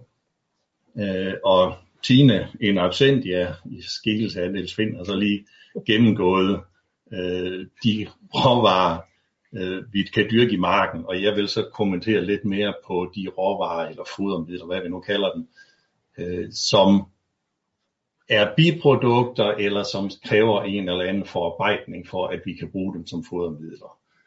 Øhm, og det er så dem, der er, det var det der, ikke? Jo, dem der er listet herude i højre side af skærmen. Øh, jeg har kaldt dem fra industrien. Og det er rapskage, der står så her, at det ikke er dansk, men det er muligt at lave det i Danmark. Øh, fordi i øjeblikket bliver der ikke dyrket nok rapsfrø i Danmark. Vi skal spise noget mere smør. Ja. Og øh, humlen i det er, at rapskage er et biprodukt fra øh, rapsolieproduktion, som bliver brugt til human ernæring. Og så længe der ikke er et større marked for rapsolie, så bliver der ikke dyrket raps, og så får vi ikke rapskage nok. Øh, så, så den hænger lidt øh, fast der. der. Der bliver lavet noget, men slet ikke nok til at erstatte alle de, de sojaprodukter, vi bruger i dag. Øh, hvedeklid er ikke så interessant til fjerkræ, men øh, som I nok kan regne ud, så er det et restprodukt, øh, når man laver hvedemel. Fiskemel bruger vi øh, en del af. Det er jo fra bæredygtig fiskeri, når det skal være til økologi, og der, og så videre. der er nogle krav til det. Det er et fabelagtigt fodermiddel til økologisk fjerkræ. Det er den foder, det fodermiddel, jeg allerhelst vil undvære. Eller nej, jeg allermindst vil undvære, kan jeg nok sige. Ja. Øh, så står der grønmel, ja. Når det står sådan der, så er det, øh, hvad hedder det bare tørret grønt, altså almindelig grønpiller. Øh, det bruger vi lidt af i dag, fordi det bidrager lidt til øh, blommefarven. Så kommer vi ned i nogle af de interessante, øh, som kan erstatte noget af de importerede. Det er afskallet havre. Øh, det er jo en kendt teknik, havregrynsmøllerne har brugt det i masser af år øh, når man afskaller havre, så får du højere energiindhold, du får højere protein, du får højere fedtindhold. Du får egentlig et produkt, der sammenlignet med andre kornarter er ret overlegent. Øh, det er mere værd end både hvede og majs. Øh, men det koster så også lidt på det, fordi køber man 100 kilo havre til 200 kroner, afskaller det, bruger 10 kroner på det, for nu at gøre regnestykket nemt, så har du 70 kilo hel havre, men du har brugt 210 kroner. Ja. Så prisen stiger Men det er fra bedre, end, 200 til 300 kroner. det er bedre end majs. Ja, næringsværdien er højere end majs, øh, hvis du har en god afskallet havre. Øhm, så har vi græsproteinet, øh, som er raffineret protein, som trækkes ud af det kløvergræs, som Niels Fendt nævnte tidligere. Der arbejdes der jo fra flere sider hårdt på at få lavet en mere kommersiel øh, anvendelse udnyttelse af det. Vi er blandt andet selv øh, involveret i et projekt. Øh, så står der noget med rødt der, muslingemel. Ja, det, det bliver lavet ud af blåmuslinger, hvor man piller skallen af, og ja, hvad gør de ved det? De koger det og formaler det, og de analyser, vi har set, vi har selv været med i et projekt i det, siger, at muslingemel er stort set at ligestille øh, med øh, fiskemel. Øh, søstjernemel giver sig selv. Det er hele søstjerner, som man hiver op af fjordene og øh, hakker og folk tørrer. Øh, det er der også nogen, der arbejder på. Så står der hampekage, insektmel og algemel, som Niels Vind har nævnt. Vi har ikke regnet på det med det her projekt, fordi ikke fordi de ikke er interessante, men den kommercielle udnyttelse af dem ligger nok lidt længere ude i fremtiden, end vi har tænkt her. Jeg hørte lige lidt om noget, der, noget, der kom fra mikroalger, altså en bestemt Ja, type, som kan dyrkes i Danmark, måske sammen med noget biogasvarme, og som Ja. kunne høstes. jeg har godt hørt, du har hørt om det. Jeg har læst en artikel om det på et eller andet tidspunkt, men, men tættere er vi nok ikke på det, Nej. altså i øjeblikket. Men der kom, der er, Der, der, der er gang i flere ting rundt omkring i Ja. verden. Jo. ja, selvfølgelig. Øhm, det vi har valgt fra, øh, det er jo så de importerede varer, som vi bruger en hel del af i dag. Det er sojaprodukter, øh, som hele bønner og kage, det er solsikkekager, det er majs, og så den konventionelle majsgluten, som vi stadigvæk bruger en hel del af. Øh, ja, altså der er sat nogle billeder på her af sojabønder, en solsikkemark, en- noget majs og noget majsgluten i en stak, som ser sådan ud. Øh, de Det bliver importeret øh, i stor stil, øh, sojabønnerne eller sojaprodukterne primært fra Kina. Øh, Solsikkeprodukter kommer bliver mest styrket i Østeuropa, Rumænien, Bulgarien, Ukraine, den slags steder. Øh, Majsprodukterne bliver dyrket flere steder, i, også i Vesteuropa, ikke i Danmark så meget. Og den konventionelle majsgluten, ja, det er en, en boldvare på verdensmarkedet. Øh, Den bruger vi primært på grund af, at den har et meget højt proteinindhold. Den har et højt indhold af gule farvestoffer, som man kan se. Og øh, den har også en fantastisk aminosyreprofil, når vi snakker øh, økologisk fjerkræ. Må jeg lige spørge, går det godt nok med at få det her soja igen fra Kina nu? Efter... Det går bedre, Ja, okay. men vi er ikke oppe på, på fuld mængde i forhold til det. Så vi er jo lidt blevet tvunget ud i at begrænse andelen af, øh, af sojaprodukter. Ja. Øh, men, men vi er ikke decideret mange situationer i PT. Nej, okay. Øh,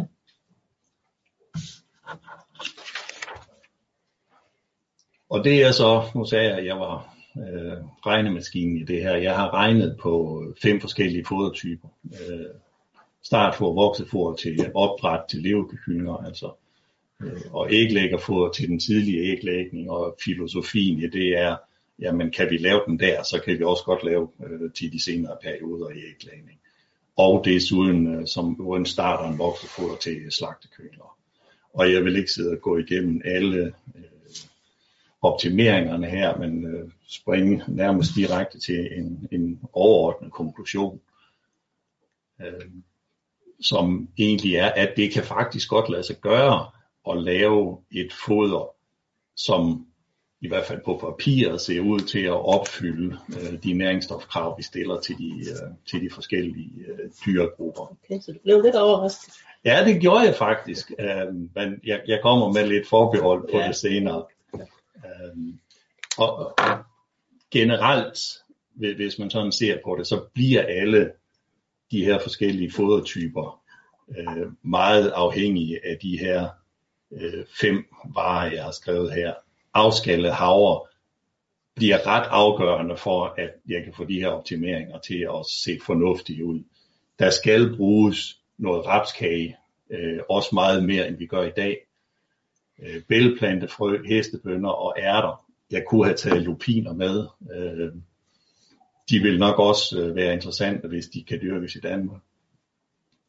Så er der vores græsprotein, som øh, Niels Find har sagt, det bliver også et must, at der kommer en kommersiel produktion, øh, og det bliver tilgængeligt i gode, solide, velfungerende mængder. Mm. Øh, der arbejdes på at øh, hvad hedder det, lave undersøgelser, forbedre den proces, så at man kan lave et ensartet produkt, som er standardiseret på en eller anden måde, så vi ved, hvad det indeholder af protein, og vi skal have fastlagt en fordøjelighed.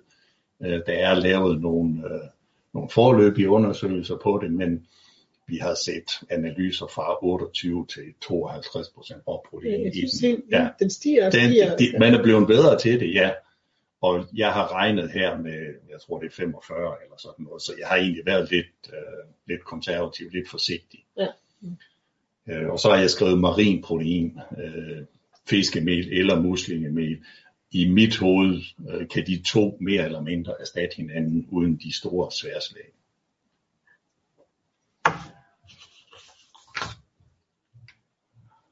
Og så har jeg så, det her det drejer, gælder en øh, æglæggerfoder. Det er noget af et spindelvæv, du har ja, her. Du må lige sådan et, et æderkoppespils øh, diagram hedder det vist nok. Og nu skulle jeg måske have haft en lidt mere. Der er tre cirkler, eller hvad vi nu kalder det. Det er oktagoner faktisk, otte kanter, når der er otte. Og den grønne af dem viser de anbefalinger, som man normalt anser som værende dækkende til æglæggende høner i den periode her.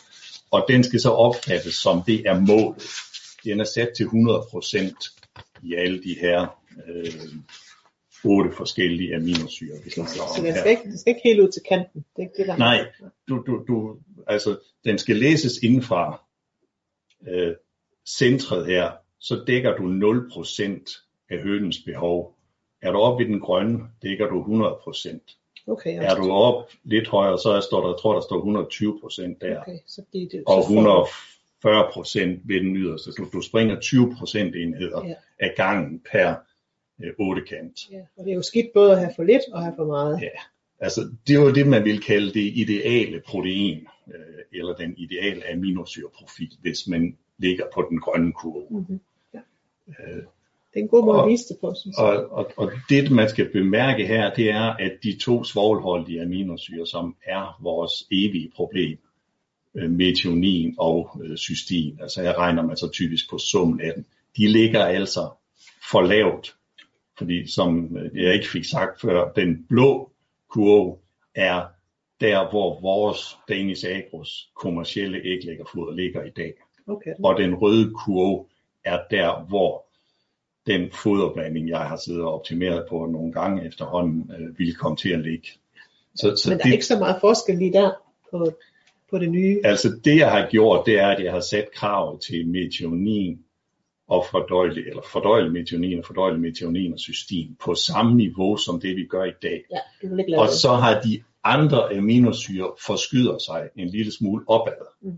Så at vi egentlig giver dem endnu mere end vi gør i dag, og vi giver dem egentlig lidt mere overskudsprotein, end vi gør i dag. Ja. Og det er ikke ubetinget godt, øh, fordi overskudsprotein øh, kræver energi og omsæt, så jeg har skrevet i mine noter her, at man får en, en, en øh, hvad, hvad kaldte jeg det, en, øh, en, en lidt mere skæv aminosyreprofil, men den er faktisk ikke så slem, som jeg havde frygtet dengang uh, Niels Finn eller Jette kontaktede mig for at regne på det her i første omgang. Um, men miljømæssigt er det jo ikke så godt igen. Nej, for, fordi øh, kvælstofbalancen bliver nok lidt ringere ja. af det her. Hvis vi, hvis vi tænker ja. tilbage til klimaregnskabet ja. og hele det der. Ja.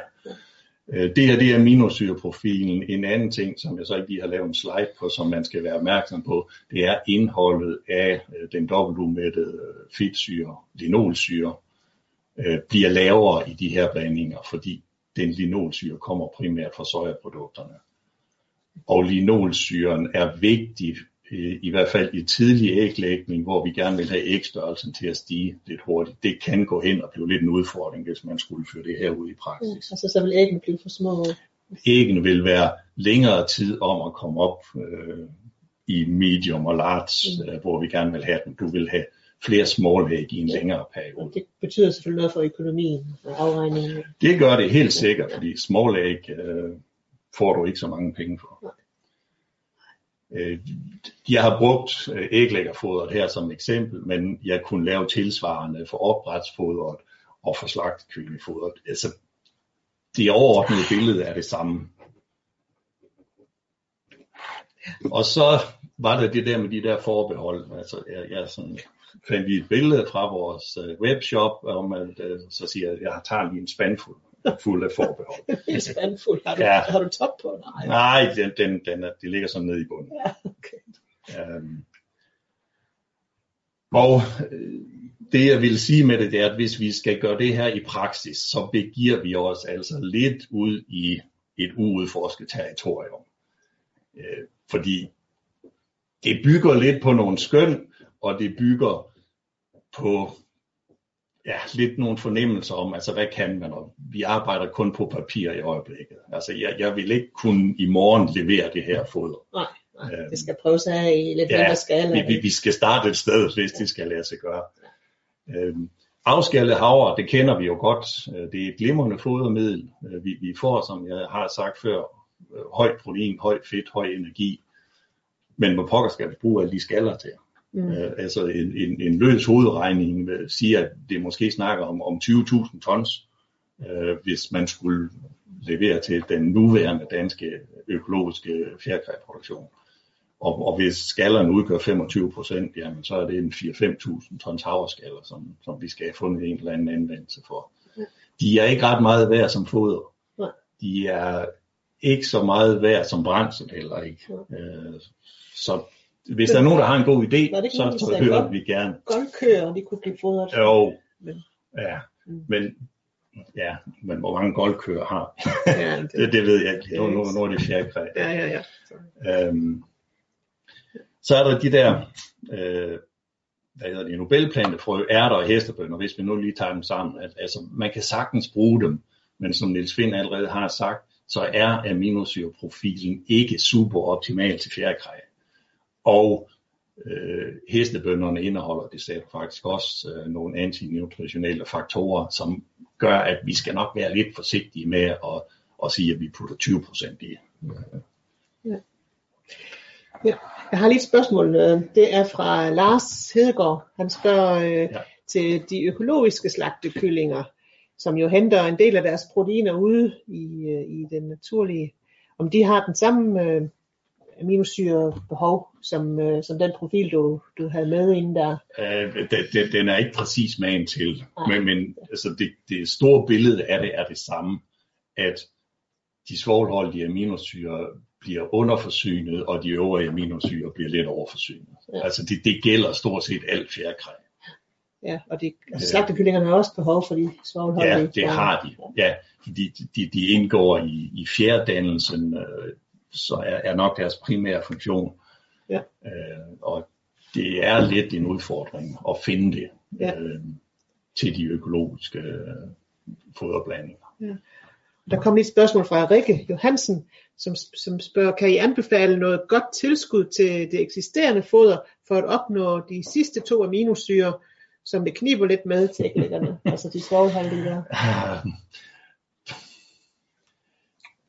Øh, Altså faktisk så blev jeg kontaktet en gang i sidste uge af et firma fra Frankrig, som, som siger, at de har et øh, naturligt, og det er et naturligt produkt, øh, som i hvert fald delvis kan erstatte øh, metionin. Nå, Øh, så så den, den ligger lige øh, lidt i baghovedet. Ja.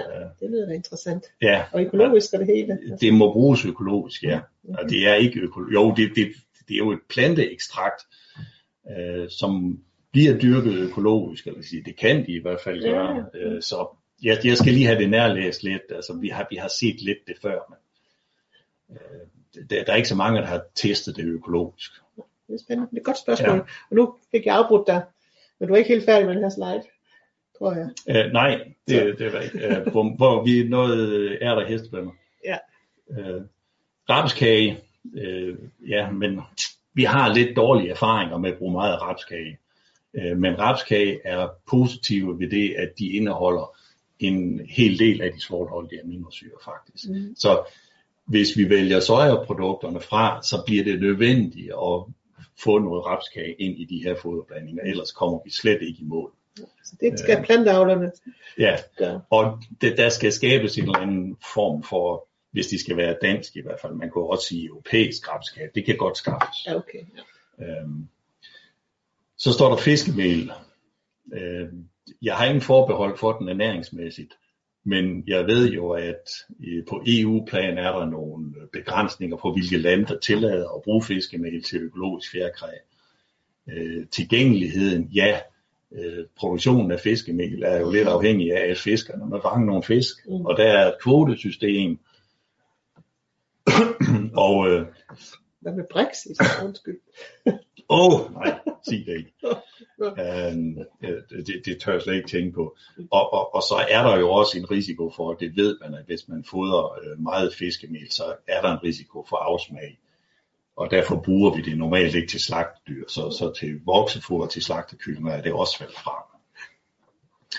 Og endelig, altså græsprotein, det, det, det kræver nogle flere analyser, det kræver, at vi, vi får stavlet en produktion på benene, øh, øh, som, som fungerer på længere sigt. Jo.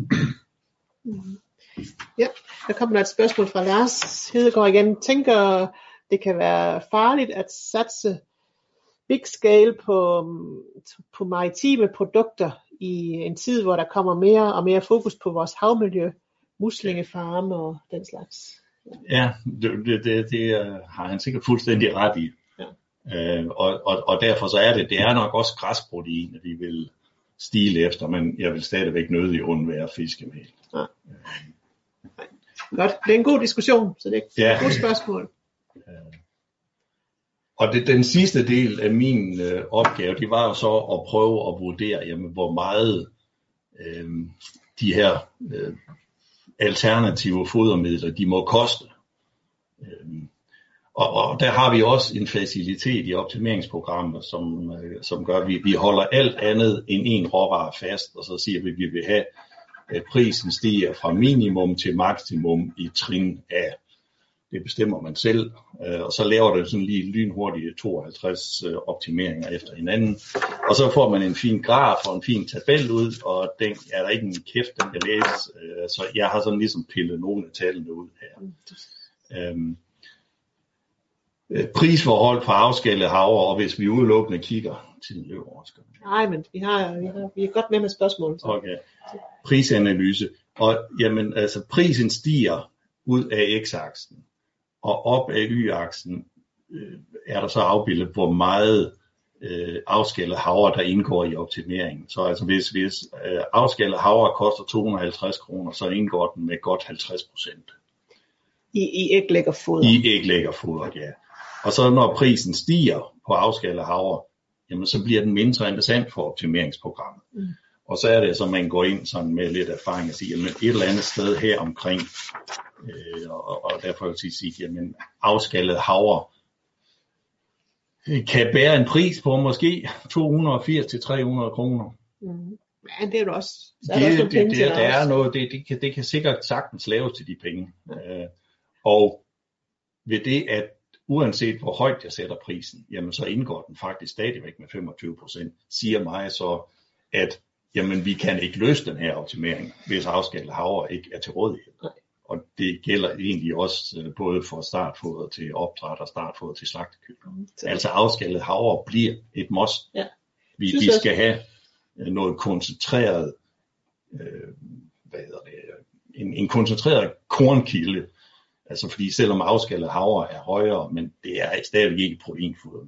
Det er en kornart. Men du var ved at snakke om i I, havde, I havde været ved at regne på investeringer i sådan en afskaller. Ja. Men, øh, Den har vi regnet på flere gange, øh, og, og den er dyr, hvis du skal have en i den størrelsesorden, vi snakker om. Mm. Men øh, den, den kommer sikkert på et eller andet tidspunkt. ja, og Altså, der, der findes jo nogle små gårdanlæg rundt Ja. ja. omkring, det gør der. og, øh, og, og, og der findes også nogen, der har monteret det på en lastbil, Ja. øh, så vidt jeg ved.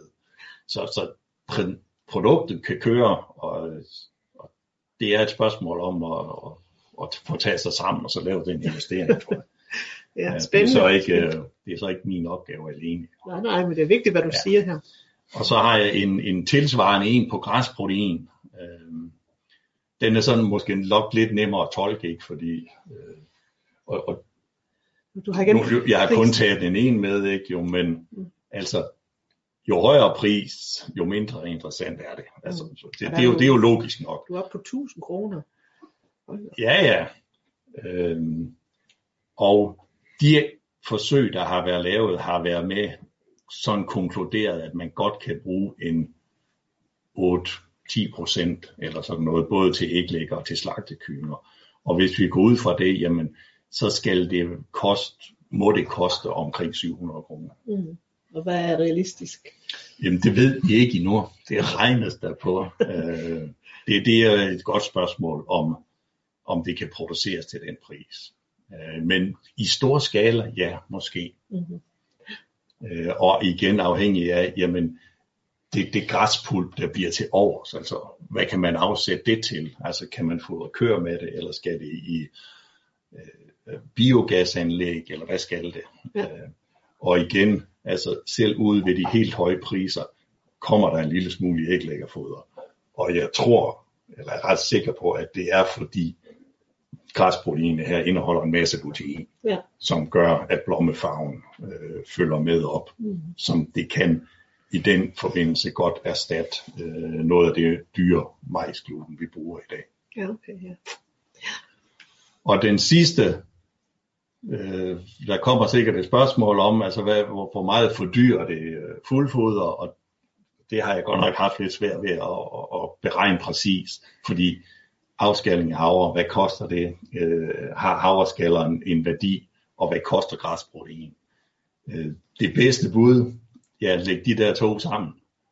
Hvad giver det? 20? 24? Ja, 20-25, nej, det skulle være en femmer, er det ikke? Og en femmer. 25 kroner per 100 kilo. Okay. Ja. Var det, Det var- øh, jeg nåede frem til. Mm. Jeg tror, det var Ja. ordene for mig. Mange tak. Mange tak. Niels Jul, det var super spændende at høre. Niels Vind, du vil lige slutte lidt af, og så har vi... Ja, hvor mange sekunder har jeg? Ja, du har et par minutter. Nå, okay. Tiden løb. Tak for det, ja. ja. Ja, jamen, øh, se, nu viser jeg, nu viser jeg sådan den, øh, den blanding, som Nils øh, nåede frem til til æglæggerne. Og øh, han er ikke meget for, at jeg viser den, fordi at han er bange for, at så siger det omgivende samfund, at vi bare skal lave sådan en blanding der, og så, så kan vi få alt vores fjerkræ med det. Men øh, Nils har allerede sagt, at han havde en helt spændfuld forbehold. øh, men øh, et eksempel på, at man skal øh, passe på, det er egentlig, hvis man tager havren i år, øh, der har været et mægtigt højt udbytte på markerne, men øh, så er desværre proteinindholdet noget lavere. Mm. Det er Og- simpelthen... Og det vil, det vil gøre, at, at det bliver sværere i, i 2020 at optimere en blanding, der tilfredsstiller dyrenes behov. Men bare sådan et eksempel på, at der er mange øh, faktorer, der spiller ind på, hvordan øh, den blanding kommer til at se ud. Mm. Men ellers øh, overordnet set, øh, så, så lægger vi mærke til, som vi vist begge to har sagt alle sammen, at afskallet havre, grønt protein og raps og fiskemel er de øh, råvarer, som vi altså nødvendigvis må have for at kan imødekomme det krav her. Det er en absolut nødvendighed, at, at du Ja. har de fire råvarer, for ellers kan jeg ikke få det til. at Men læg mærke til her en 100% økologisk og en 100% øh, øh, dansk øh, foderblanding. Ja, så det er flot. Det, var, det synes jeg er dejligt at se. Så det, det kan vi godt være Godt arbejde. Så regner vi lidt på, jamen, øh, hvor meget jord skal der til for at øh, øh, producere de her råvarer til alt fjerkræfoder i Danmark, økolo- økologisk fjerkræfoder. Og øh, det er sådan, at vi bruger ca. 68.000 tons økologisk fjerkræfoder om året. Og så ud fra den der øh, sammensætning af foder, som vi viste lige før, øh, så kan vi regne ud, hvor meget vi skal bruge af hver råvare. Og der kan vi se, altså hveder og havre, det er, det er så det, der skal produceres mest af. Øh, men øh, hvis vi kigger lidt på øh, forholdet imellem det forbrug, som vi viste lige før, og, øh, og så det, som rent faktisk kan dyrkes ud på markerne med den nuværende arealfordeling, så er det sådan, at, øh, at kornarterne, det, det har vi altså nok af rigeligt. Og det var egentlig også beskeden fra foderfirmaerne, da vi øh, lavede sådan en, en spørgeundersøgelse, at korn, det har vi rigeligt af. Problemerne kommer nede ved øh, øh, proteinfodermidlerne, som vi allerede har snakket om. Øh, rapsfrø er en mangelvare, og så det der grøntprotein øh, i sagens natur, eftersom vi ikke er kommet til at producere det endnu rigtigt, øh, den er selvfølgelig meget i underskud. Men, men vi har arealerne til at dyrke det der grøntprotein, så, så det er et spørgsmål om at få udviklet teknikkerne. Mm-hmm. Men der er måske andre dyr. Ja, ja det var lige det. Altså, det, det, der, det, er jo, det dækker jo kun fjerkræsbehov. Ikke? Der, der bliver lavet økologiske svin og økologisk mælk i Danmark. Åh oh, ja. ja. ja. Jamen, den har jeg lige med på den næste her. Ja. Okay. Fordi uh, der er jo mange uafklarede spørgsmål. Øhm, og det allerførste spørgsmål, det er, jamen, hvor meget vil kvæg og grise bruge? Uh, og, øh, og det er klart, øh, der er rigtig meget jord, der skal lægges om til økologi, for at vi kan imødekomme behovet for, for råvarer. Helt sikkert. Øh, og så er der spørgsmålet om øh, fiskemel, altså om vi bliver ved at få lov til at bruge det. Mm. Hvis ikke vi gør, så, så er det altså lidt problematisk. Mm. Altså man kan sige, at øh, søstjernemel og muslingmel, det, det, det kunne godt erstatte det. Men øh, det er bare meget øh, dyre råvarer, så, og, og heller ikke sådan lige, der kan produceres lige med det samme i store mængder. Øh, så kan der være noget med omgivende samfund. Øh, øh, og hvor længe jeg vil acceptere de øh, animalske fodermidler. Øh, Veganerpartiet øh, stille op til folket til næste gang. Mm. Kan vi dyrke raps nok? Det var den der opgave til, øh, til øh, planteavlerne. Det skal de altså finde ud af, hvordan man dyrker raps. Kan vi producere græsprotein nok? Det er jeg ret sikker på, at vi kan. Øh, øh, hvis, hvis bare at fjerkræt vil betale prisen for det. Øh, en anden usikkerhedsfaktor, det er jo den der afskalning af havre. Øh, kan vi holde os inden for de der 25% svind, eller skal vi højere op for at få en havre, afskaldet havre med næringsstoffer nok? Og så det sidste, måske ikke så vigtigt spørgsmål, kan vi bruge ærter i stedet for hestebønder? Øh, øh, det, altså det kan vi godt rent fodringsmæssigt, men spørgsmålet er, om vi kan dyrke de der ærter. Det var sådan oh, det, som jeg havde sådan som afslutning faktisk.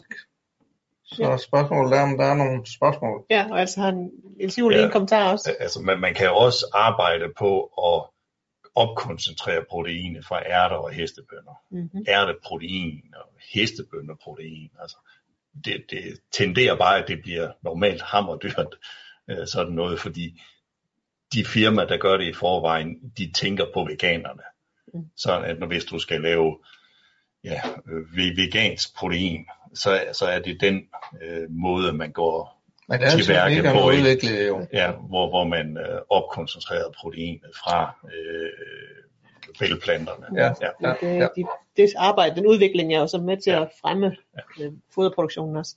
Jo, der, der kan være, der kommer nogle biprodukter ja. fra de produktioner. Ja. Ja. Ja. Er der nogle spørgsmål derudfra, så har vi lige et enkelt minut. Og ellers så samler vi dem op til senere. Så, men øh, jeg håber, det gav lidt stof til eftertanke, den her workshop. Godt arbejde. Og tak til jer to, og tak til Tina for det. Velbekomme. Så vi øh, sætter pause, pauseskærmen på, og, og har 5 minutters pause. Så øh, vi er tilbage, øh, ja, 39. 15.39. Hej. Til Susanne Kabel, øh, øh, det her med, med dyrke noget i hønsegården, som, som de kan spise, de her fjerkræ, og det kommer vi til at høre lidt om via Stens indlæg, så den tager vi lidt mere om til sidst. Og så spørger Lars Hedegaard om, øh, om skallerne fra det her afskallede havre kunne bruges til noget. Og det bliver der arbejdet på, og vi skal nok lige vende tilbage med nogle svar der. Hvad så? Kommer der lyd på? Ja, ja, ja godt. godt. Det er fint. Men øh, Sten, du øh, har taget turen fra Sjælland og helt herover i dag for at fortælle os om nogle af dine øh, praktiske erfaringer med polykultur. Kultur. Poly, polykultur. Mange forskellige planter. Ja, i ja, lige marken. præcis. Ja. Og så fodring med, er det ja. til fjerkræ. Ja. Så øh, det er dejligt, og det er, det er via vores samarbejde med Økologisk Landsforening, at vi har fået lov at invitere dig også. Så det er vi meget glade for. Tak. Men øh, du får pointeren jeg her. får ordet lidt. Ja. Men jeg er meget glad, fordi jeg er blevet inviteret med, og jeg synes jo, det er fantastisk, at Niels Find og jeg, vi har gået på Landbrugshøjskolen samtidig. Og Niels Find gik øh, vejen med, med husdyr, og jeg tog plantevejen, og så mødes vi her 50, ah, 40 år, ah, mange år efter. Jeg, jeg er agronom, øh, og øh, jeg har øh, også taget en, øh, inden jeg blev agronom, så tog jeg en, en øh, landbrugsuddannelse. Det hed Grøn Bevis på det tidspunkt. Og øh, så arbejdede jeg i øh, industrien og medicinalindustrien, og jeg arbejdede i spritfabrikkerne, og jeg har så øh, en lille gård på Midtjylland, hvor øh, jeg har været økologisk øh, siden øh, 1998. Og øh, til daglig så arbejder jeg så som, øh, som freelance konsulent, øh, og dels for mig selv. Øh, jeg har et lille rådgivningsfirma for de mindre jordbrugere, og så laver jeg øh, noget for Økologisk Landsforening, blandt andet omlægningstjek. Så øh, når man øh, er konsulent for små jordbrugere, øh, som øh, gerne vil gå nye veje, som gerne vil øh, prøve, der er jo noget, der hedder permakultur i øjeblikket. Det er meget ind. Der er noget, der hedder regenerativ jordbrug. Det er også meget ind. Det er en, en noget anden måde at, øh, at lave sin, øh, sin øh, fødevare på. Og øh, der er rigtig mange øh, mindre jordbrugere, som rigtig gerne vil lave øh, kyllinger, slagtekyllinger, og de vil rigtig gerne lave æg, men kommer tit og ofte til den konklusion, at det er næsten umuligt at få økonomi i ægproduktion, medmindre at de får overpriser for deres æg, eller overpriser for deres kyllinger. Så et af de spørgsmål, jeg har fundet masser af gange, det er, Sten, øh, du bliver altså nødt til at finde ud af, hvordan man kan lave noget billigt foder til vores høns. Fordi hvis ikke vi gør det, så kan vi nok ikke få det til at hænge sammen. Og øh, da jeg selv har haft slagtekyllinger, og selv har haft høns, ikke så mange, men jeg havde der øh, to hold øh, af 300 eller 200 slagtekyllinger, der kom jeg jo nok også til den samme konklusion, at hvis jeg skulle ud og købe foder ude fra øh, forstoffirmaer, så kunne det overhovedet ikke hænge sammen. Så jeg mente, at hvis nu vi fandt ud af, hvad er det for nogle øh, græsmarksplanter, de her kære høns, de foretrækker, så kunne vi måske slippe billigt og let gennem det, ved ikke bare at lade dem få en eller anden øh, stykke mark, hvor de græsser helt skidt ned, og, og egentlig går og tramper det ned, ned i stedet for at æde det. Og øh, det lavede jeg nogle forsøg med, og så fik jeg en dag den tanke, at tænk nu, hvis man kunne dyrke færdigfoder selv. Altså, de skal have nogle bælplanter, de skal have nogle olieplanter, og de skal have nogle ceralier, altså nogle kornplanter. Hvad skete der, hvis man kunne dyrke det her på samme mark, og så fodrer det direkte til hønsene?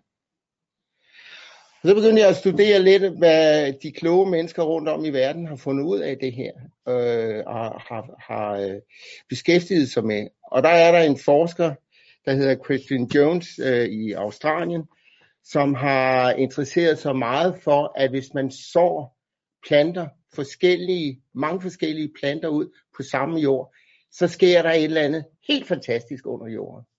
At de begynder at, øh, altså, alle øh, planter øh, fotos, laver fotosyntese, og den, de assimilator, de øh, stoffer, de fodrer nogle mikroorganismer under jorden.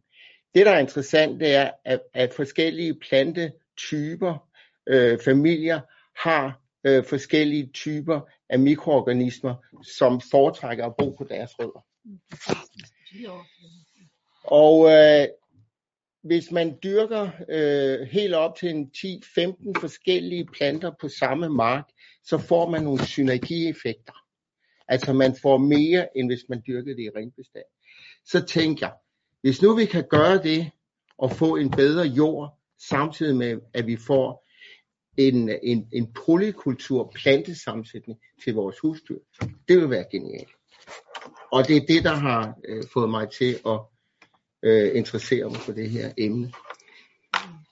Så hvorfor skal vi dyrke polykultur? Altså øh, det er plantesamfund med mange forskellige planter, som bo, gror øh, i samme mark, i stedet for bare at have øh, en mark med hvede, en mark med ærter, en mark med raps osv. Så, videre, så, videre. så dyrker man det sammen. sammen. Og det er simpelthen hurraordet, som kører i øjeblikket i øh, Danmark, det er biodiversitet. Både under jorden, som jeg var inde på før, med at fodre alle de her mikroorganismer, forskellige mikroorganismer, som foretrækker forskellige rodsystemer, og så er det biodiversitet over jorden med insekter, og der er hele tiden nogle, øh, nogle øh, af planterne, der, der blomstrer, og det vil sige, at vi, vi har bibestøvning og masser af insekter, der kommer. De er også med til at opbygge kulstof i jorden.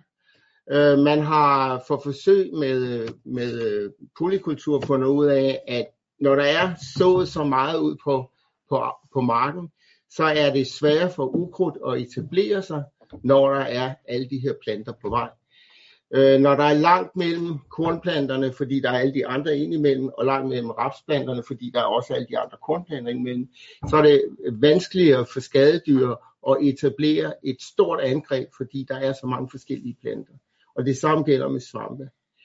Hvis man dyrker bælplanter sammen med sine terrarier og sine olieplanter, så vil man noget hen ad vejen kunne være selvforsynende med, med kvælstof på den mark i hvert fald. Og så som sagt, så er der øh, beviser for, at man kan høste mellem 10 og 30 procent mere. Ikke hvert år, men i gode år i hvert fald. Der er jo rigtig god økonomi i at selv lave sit eget foder til sin, øh, sin øh, høns eksempelvis, men det kunne også være til eksempelvis får og geder, måske grise, hvem ved.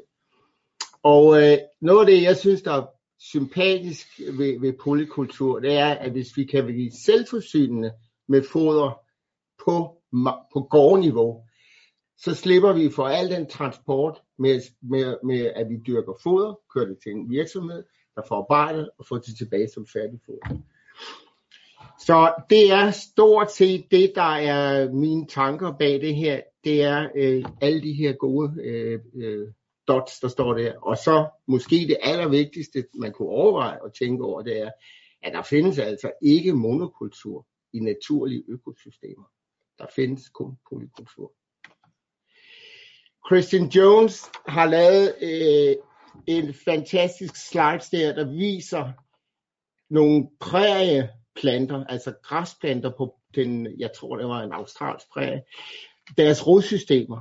Og det hun viser med det billede der, det er, at alle de der, jeg tror der er 20 planter, de har forskellige rodprofil. Der er pælerød, der er tavlerød, og nogle af dem forgrener sig meget, nogle forgrener sig lidt osv. Men det kort er det lange, de der planterødder, de fodrer forskellige typer af bakterier og flagellater og protozoer og hvad der ellers er af øh, jordliv, mikroliv i jorden. Der ligger rigtig meget øh, viden, som skal udvikles på det der felt og skal frem. Men det interessante er, at man får en meget mere robust afgrøde ved at plante mange arter sammen. Og det har vi altså også eksempler på i Danmark. Jeg skulle i gang med at lave noget polykultur her i foråret, og øh, fandt ud af, at det skulle gå stærkt, og jeg skulle have noget, der virkede, og jeg fandt ud af, at selvom jeg havde mange øh, planter i hovedet, så var det ikke sådan lige at skaffe frø til det. Så der er et forsøgsled, hvor der står 1,5 hektar. Det, det er den blanding, jeg har, har kørt med. Og så har der været en kontrolblanding på ren vorvede, bare på 0,3 hektar.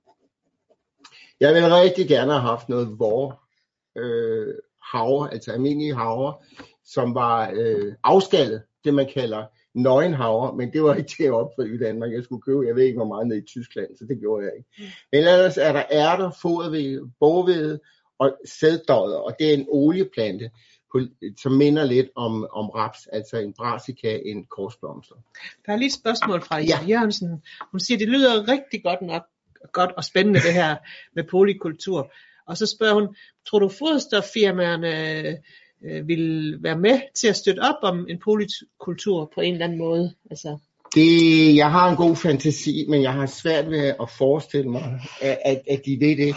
Men det er der jo heller ikke nogen, der siger, at de nødvendigvis bør gøre. Man kan jo sagtens forestille sig, at en landmand producerer øh, noget specialfoder. Jeg har jo hørt en, en prøve her til, øh, man kan jo sagtens forestille sig, at øh, en, foder, en, en, en, en landmand laver 20 hektar med sådan en blanding her, og så inden da, så har han afsat på forhånd øh, en stor del af det til nogle fjerkræfond. Men jeg har svært ved at forestille mig med det nuværende system, at man kører op til forstoffen, og så læser 50 uh, læs af og sådan noget, fordi så vil forstoffen meget rigtigt sige, hvad er det, du kommer med? Er det ærter, eller er det havre, eller er det vægge?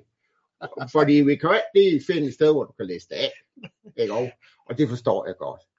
Det kan jeg sagtens forstå. Ja. Nu er Niels Juhl desværre gået, for ellers kunne vi have spurgt ham, øh, men det, det gør vi efterfølgende.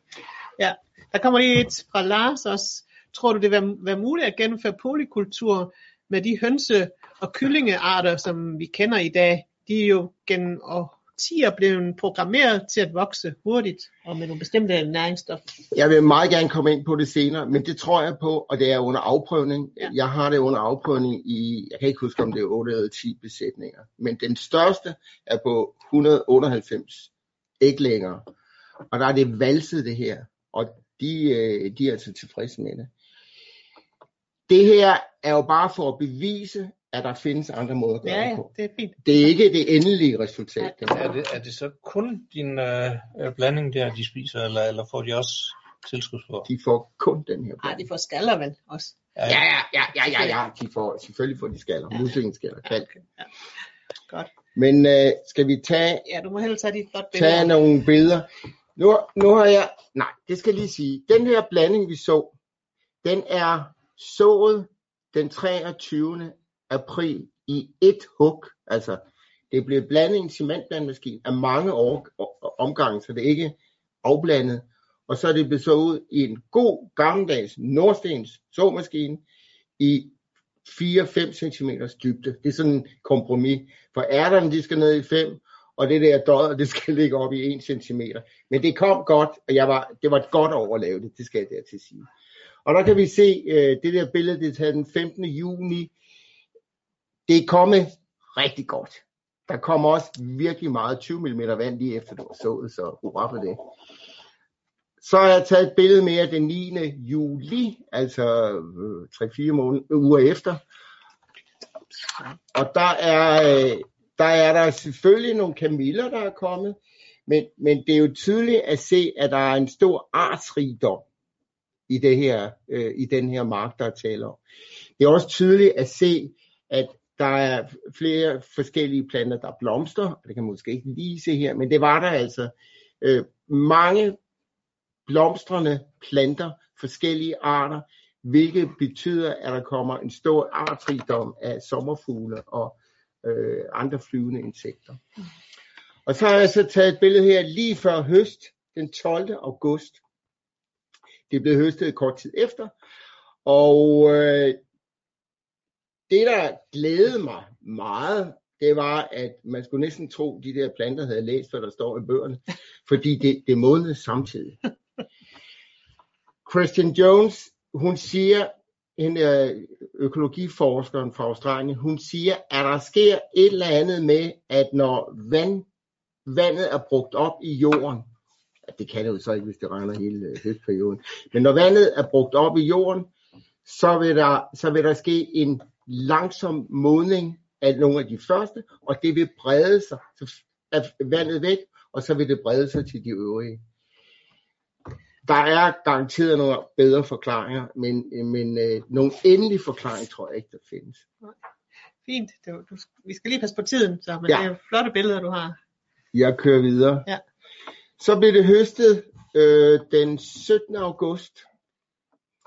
Og øh, jeg har høstet med en almindelig øh, lille forsøgsmajtasker, han er sagt en 8 fods Dronningborg. Gammeldags, men velfungerende til sådan nogle små forsøg. Og der er sat et ærtesol i maskinen, og jeg har øh, kørt med rimelig god luft på, forstået på den måde, at jeg vil bare have så meget ukrudt væk som overhovedet muligt for at undgå at komme med noget foder, som lignede et eller andet øh, afrens for en majtasker. Og øh, sådan ser blandingen altså ud. Hvis ikke der havde været så meget blæst, så havde den garanteret øh, været, der havde været mere, men mere ukrudtsfuldt. Der, der kom lige et spørgsmål fra, øh, fra Monika, øh, og hun spørger, om, om du var nervøs for, at de her høner, de skulle øh, sortere i, i alle de forskellige øh, korn og frø. Skønt spørgsmål. Det gør de nemlig. Men så fandt jeg ud af, at hvis jeg valser det, altså kører det igennem en kornvalse, så øh, får de stort set et det hele. Det er svært at få øh, høns til at spise havre. Men hvis man valser havre, så glider det nemmere ned. Godt, godt. Men det er selvfølgelig hele tiden det med, at det må ikke være knust for længe jo, Nej. til salmonella-handlingsplan. Og... Det må det nemlig ikke. Nej. Sådan en resume. Ja, nu skal vi passe på tiden, så du... Jeg skal gøre det meget kort. Det der, det der er mange, der vil spørge om her, det er, hvordan pokker er udbyttet. Og der er det sådan, at øh, den her marken med polykultur, der var der 25 hektokilo per hektar, og, og kontrolblandingen, der var der 35 hektokilo per, per hektar. Det skal man ikke lade sig slå ud af. Jeg er sikker på, at hvis jeg havde en bedre majtasker, eller høstede det på en anden måde, så kunne jeg få noget mere hjem, og så få det sorteret, sådan at der var større totaludbytte. Det er i forsøg i en 7-8 forskellige øh, fjerkræbesætninger, og øh, jeg har kun positive tilbagemeldinger. Det er ude i øh, to forbesætninger. Forne er helt vilde med det, uanset om det er valgt eller ej. Og så er der en gedebesætning øh, med nogle malkegeder, som kun vil æde det, hvis det er hele kerner. Ja, spændende. Så skal jeg nok... Øh, Mange tak, Sten. Det var super spændende. Dejligt at slutte af med sådan et godt emne. Og jeg skal lige sige, at Jette Jørgensen, hun fulgte op og sagde, at vi må prøve at have fat i Niels Juhl øh, fra Dagens Agro, og høre, om de vil tage det her ind øh, som en del af den her nye proteinblanding. Fordi det, det kunne da være rigtig sejt. Og det kunne da ja. også godt nok være salg i. Så den tager vi med ham Ja, øh, efterfølgende. Tak for det, Jette. jamen, tak. Så, øh, og så havde øh, Susanne Kabel et spørgsmål, inden vi startede op. Og, og det var, om man kunne bruge det her i hønsegården. Ikke også? Hun spurgte Susanne, nu skal lige... Nej, om man kan dyrke noget i hønsegården, som kan bidrage til hønernes øh, Ja, næringsstofforsyning. eller kyllingernes. Og der, der, kunne, der tænkte jeg måske, det her var...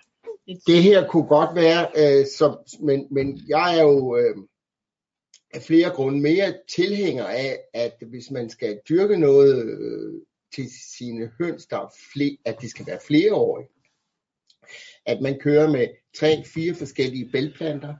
Man kører med rigtig mange græsser, altså flereårige bælgplanter, og rigtig mange flereårige græsser, og også rigtig mange flereårige urter øh, måske helt op til 20-25 forskellige arter.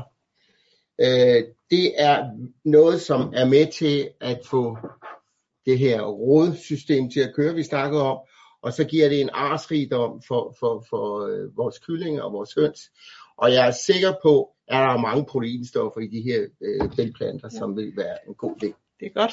Der er lige et spørgsmål mere fra øh, Mie Blom. Hun spørger, hvordan får du gjort op på produktionsresultaterne ude ved de der små eller mindre besætninger, som, hvor du tester det? Samler de æg og tæller dem op? Og... Jeg har ikke fået lavet nogen analyse på det. Det vil være, det er undervejs øh, Økologisk Landsforening, de arbejder på at få, få det analyseret for metonin og de andre øh, parametre. Der er ikke kommet nogen øh, produktionsresultater. Øh, jeg har tænkt mig at fortsætte med de her forsøg til næste år og, og lave nogle forskellige blandinger. Og hvis det er noget, der er efterspørgsel på, så må vi jo lave nogle, nogle analyser med, Ja, med æglægning og så videre. Det kunne vi da. Det vigtigste er at de ved det, og at vi får det til at virke, Og så tager vi den sådan step by step by step. Det er, Ja. det, det, er det, der er min plan. Det er godt. Tak for det. Altså- Og Lars altså- Bredal øh, havde en øh, bemærkning, og det er, at øh, det er rigtig, rigtig spændende, det her vi hører om, og det kunne være dejligt også at undgå varmebehandling af fodret, Ja. fordi at øh, det kan have nogle negative effekter Ja. og indflydelse betydning på, på strøelse og ikke renhed, ikke også? Ja. Så, Vi kan da hjælpe, det? hjælpe Ja. med at få lavet en analyse Ja. på, på fodret der. ja, det kunne vi da. Ja. Det er din. Må vi beholde den? Ja, tak. Det vil være dejligt. Tak skal du Okay. have. Det vil jeg blive Godt. rigtig glad for. Men, men må jeg ikke lige supplere omkring det der med foder øh, i hønsegården, altså afgrøder, som, som bidrager til, øh, til næringsstofforsyningen. Ja. Og, og der er det jo, altså, øh, din polykultur kunne jo nok bruge, bruges, hvor man har mobile hønsehus, kan flytte dem rundt, Ja, fordi i Det er, også- det er også der, vi gør det. Ja. Fordi dem, jeg arbejder med, det er næsten mobile alle sammen. Ja. Det er Godt, det er godt. I, I må ikke blive ved for længe, for der kommer rigtig gode spørgsmål nu. Okay. Der er okay. en, der hedder Sten Nørhede. Kender du ham? Ja, Han foreslår, at man kan dyrke ærtetræer i hønsegården. det er min frue. Nå. Det kan man godt. Øh, Det er træer, som har sådan nogle bælge, ligesom ærtebælge, og når de falder ned, så kan hønsene øh, spise dem, Mhm. eller æde dem. Ja. Ja, Spændende. god idé. God- God idé. god pointe, Rigtig god ja. idé. Ja, og så er der et spørgsmål fra Lars. Uh, han siger, han hørte ikke det første af mit bæredygtighedsindlæg på gårdniveau. Og vi, vores program tager højde for assimilering af kulstof i for eksempel skov og humus, pløjefri dyrkning og så videre. Ja, det kommer det til at gøre. Øh, Det, det er jo ikke mit speciale, men, men der sidder dygtige planteavlere, og de arbejder med hele den der kulstofbinding, og, og øh, så, så der bliver, der bliver regnet, det bliver regnet med, også øh, skov, skovrejsning og sådan noget, så altså, det er mega spændende. Skovlandbrug, Ja, der er jo inde i øjeblikket. Ja. Ja. og så er der Pia Willumsen, som, som Ja. ja. siger, tror, at det vil kræve meget mere, eller meget stå, større hønsegård, hvis hønsene ikke skal græsse det i bund på kort tid i hønsegårdene. Smiley. Men spændende, hvis foder kan købes eller dyrkes på egne marker. Jamen, de vil jo elske det, og så spise det Mhm. i en fart. Ja. Godt. Så øh, tror jeg, vi har været det her fodring igennem. Der er et spørgsmål fra Arthur Petersen, som jeg ikke fik svaret på. Og det var i forhold til klimaregnskabet. Ja, Arthur han spørger, om, om det her nye klimaværktøj, det kunne blive en del af den her RISE-model, som, øh, som øh, jo er rigtig, rigtig god og populær, og som siger noget om bæredygtigheden totalt på, på øh, gårdene. Og det, det vil det blive, altså RISE, RISE øh, er ikke så udviklet på klimaberegningen, så det, det vil den kunne få ind fra, fra det her værktøj. Og det her klimaværktøj, det har ikke de der bløde parametre med, som, som RISE har, altså øh, tilfredshed med arbejdet og økonomi. Jo, der er noget økonomi, men ikke så meget igen. Men, og biodiversitet er der heller ikke så meget øh, med i, den, i det her klimaværktøj. Så jeg tror helt klart, at RISE og klimaværktøj vil kunne supplere hinanden øh, fremover. Så og der, vil, der, der sker rigtig meget udvikling på RISE, også ude i den store verden og, og, og herhjemme. Og jeg vil sige, altså de, de producenter, de firmaer, der har brugt RISE-analysen, de lyser af stolthed, når de øh, har fået det kørt igennem. Så de, de får et helt andet syn på deres bedrift, og det er rigtig meget værd. Så tak for det spørgsmål.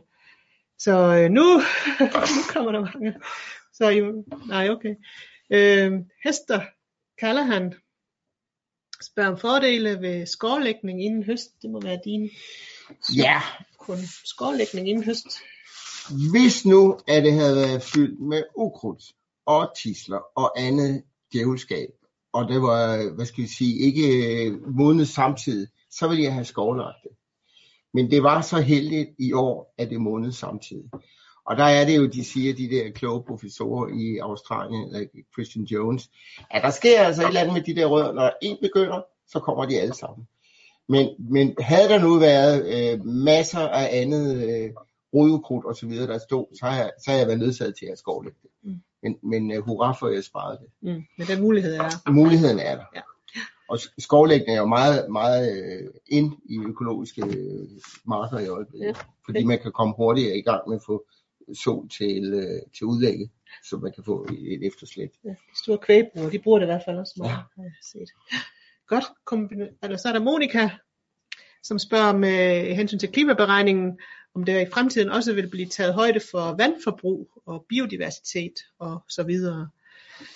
Ja, jeg er ikke sikker på, at vi har vand med endnu, men altså, øh, og bio, biodiversitet er heller ikke med. Øh, men, men det er jo et dynamisk redskab, som der vil skulle udvikles øh, igennem mange år. Vi, mm. vi bliver nok aldrig færdige med, med hele det her regnskab, så øh, god pointe. Så er der Neil Serup Hansen, der spørger, hvad med solsikker i polykultur, Sten?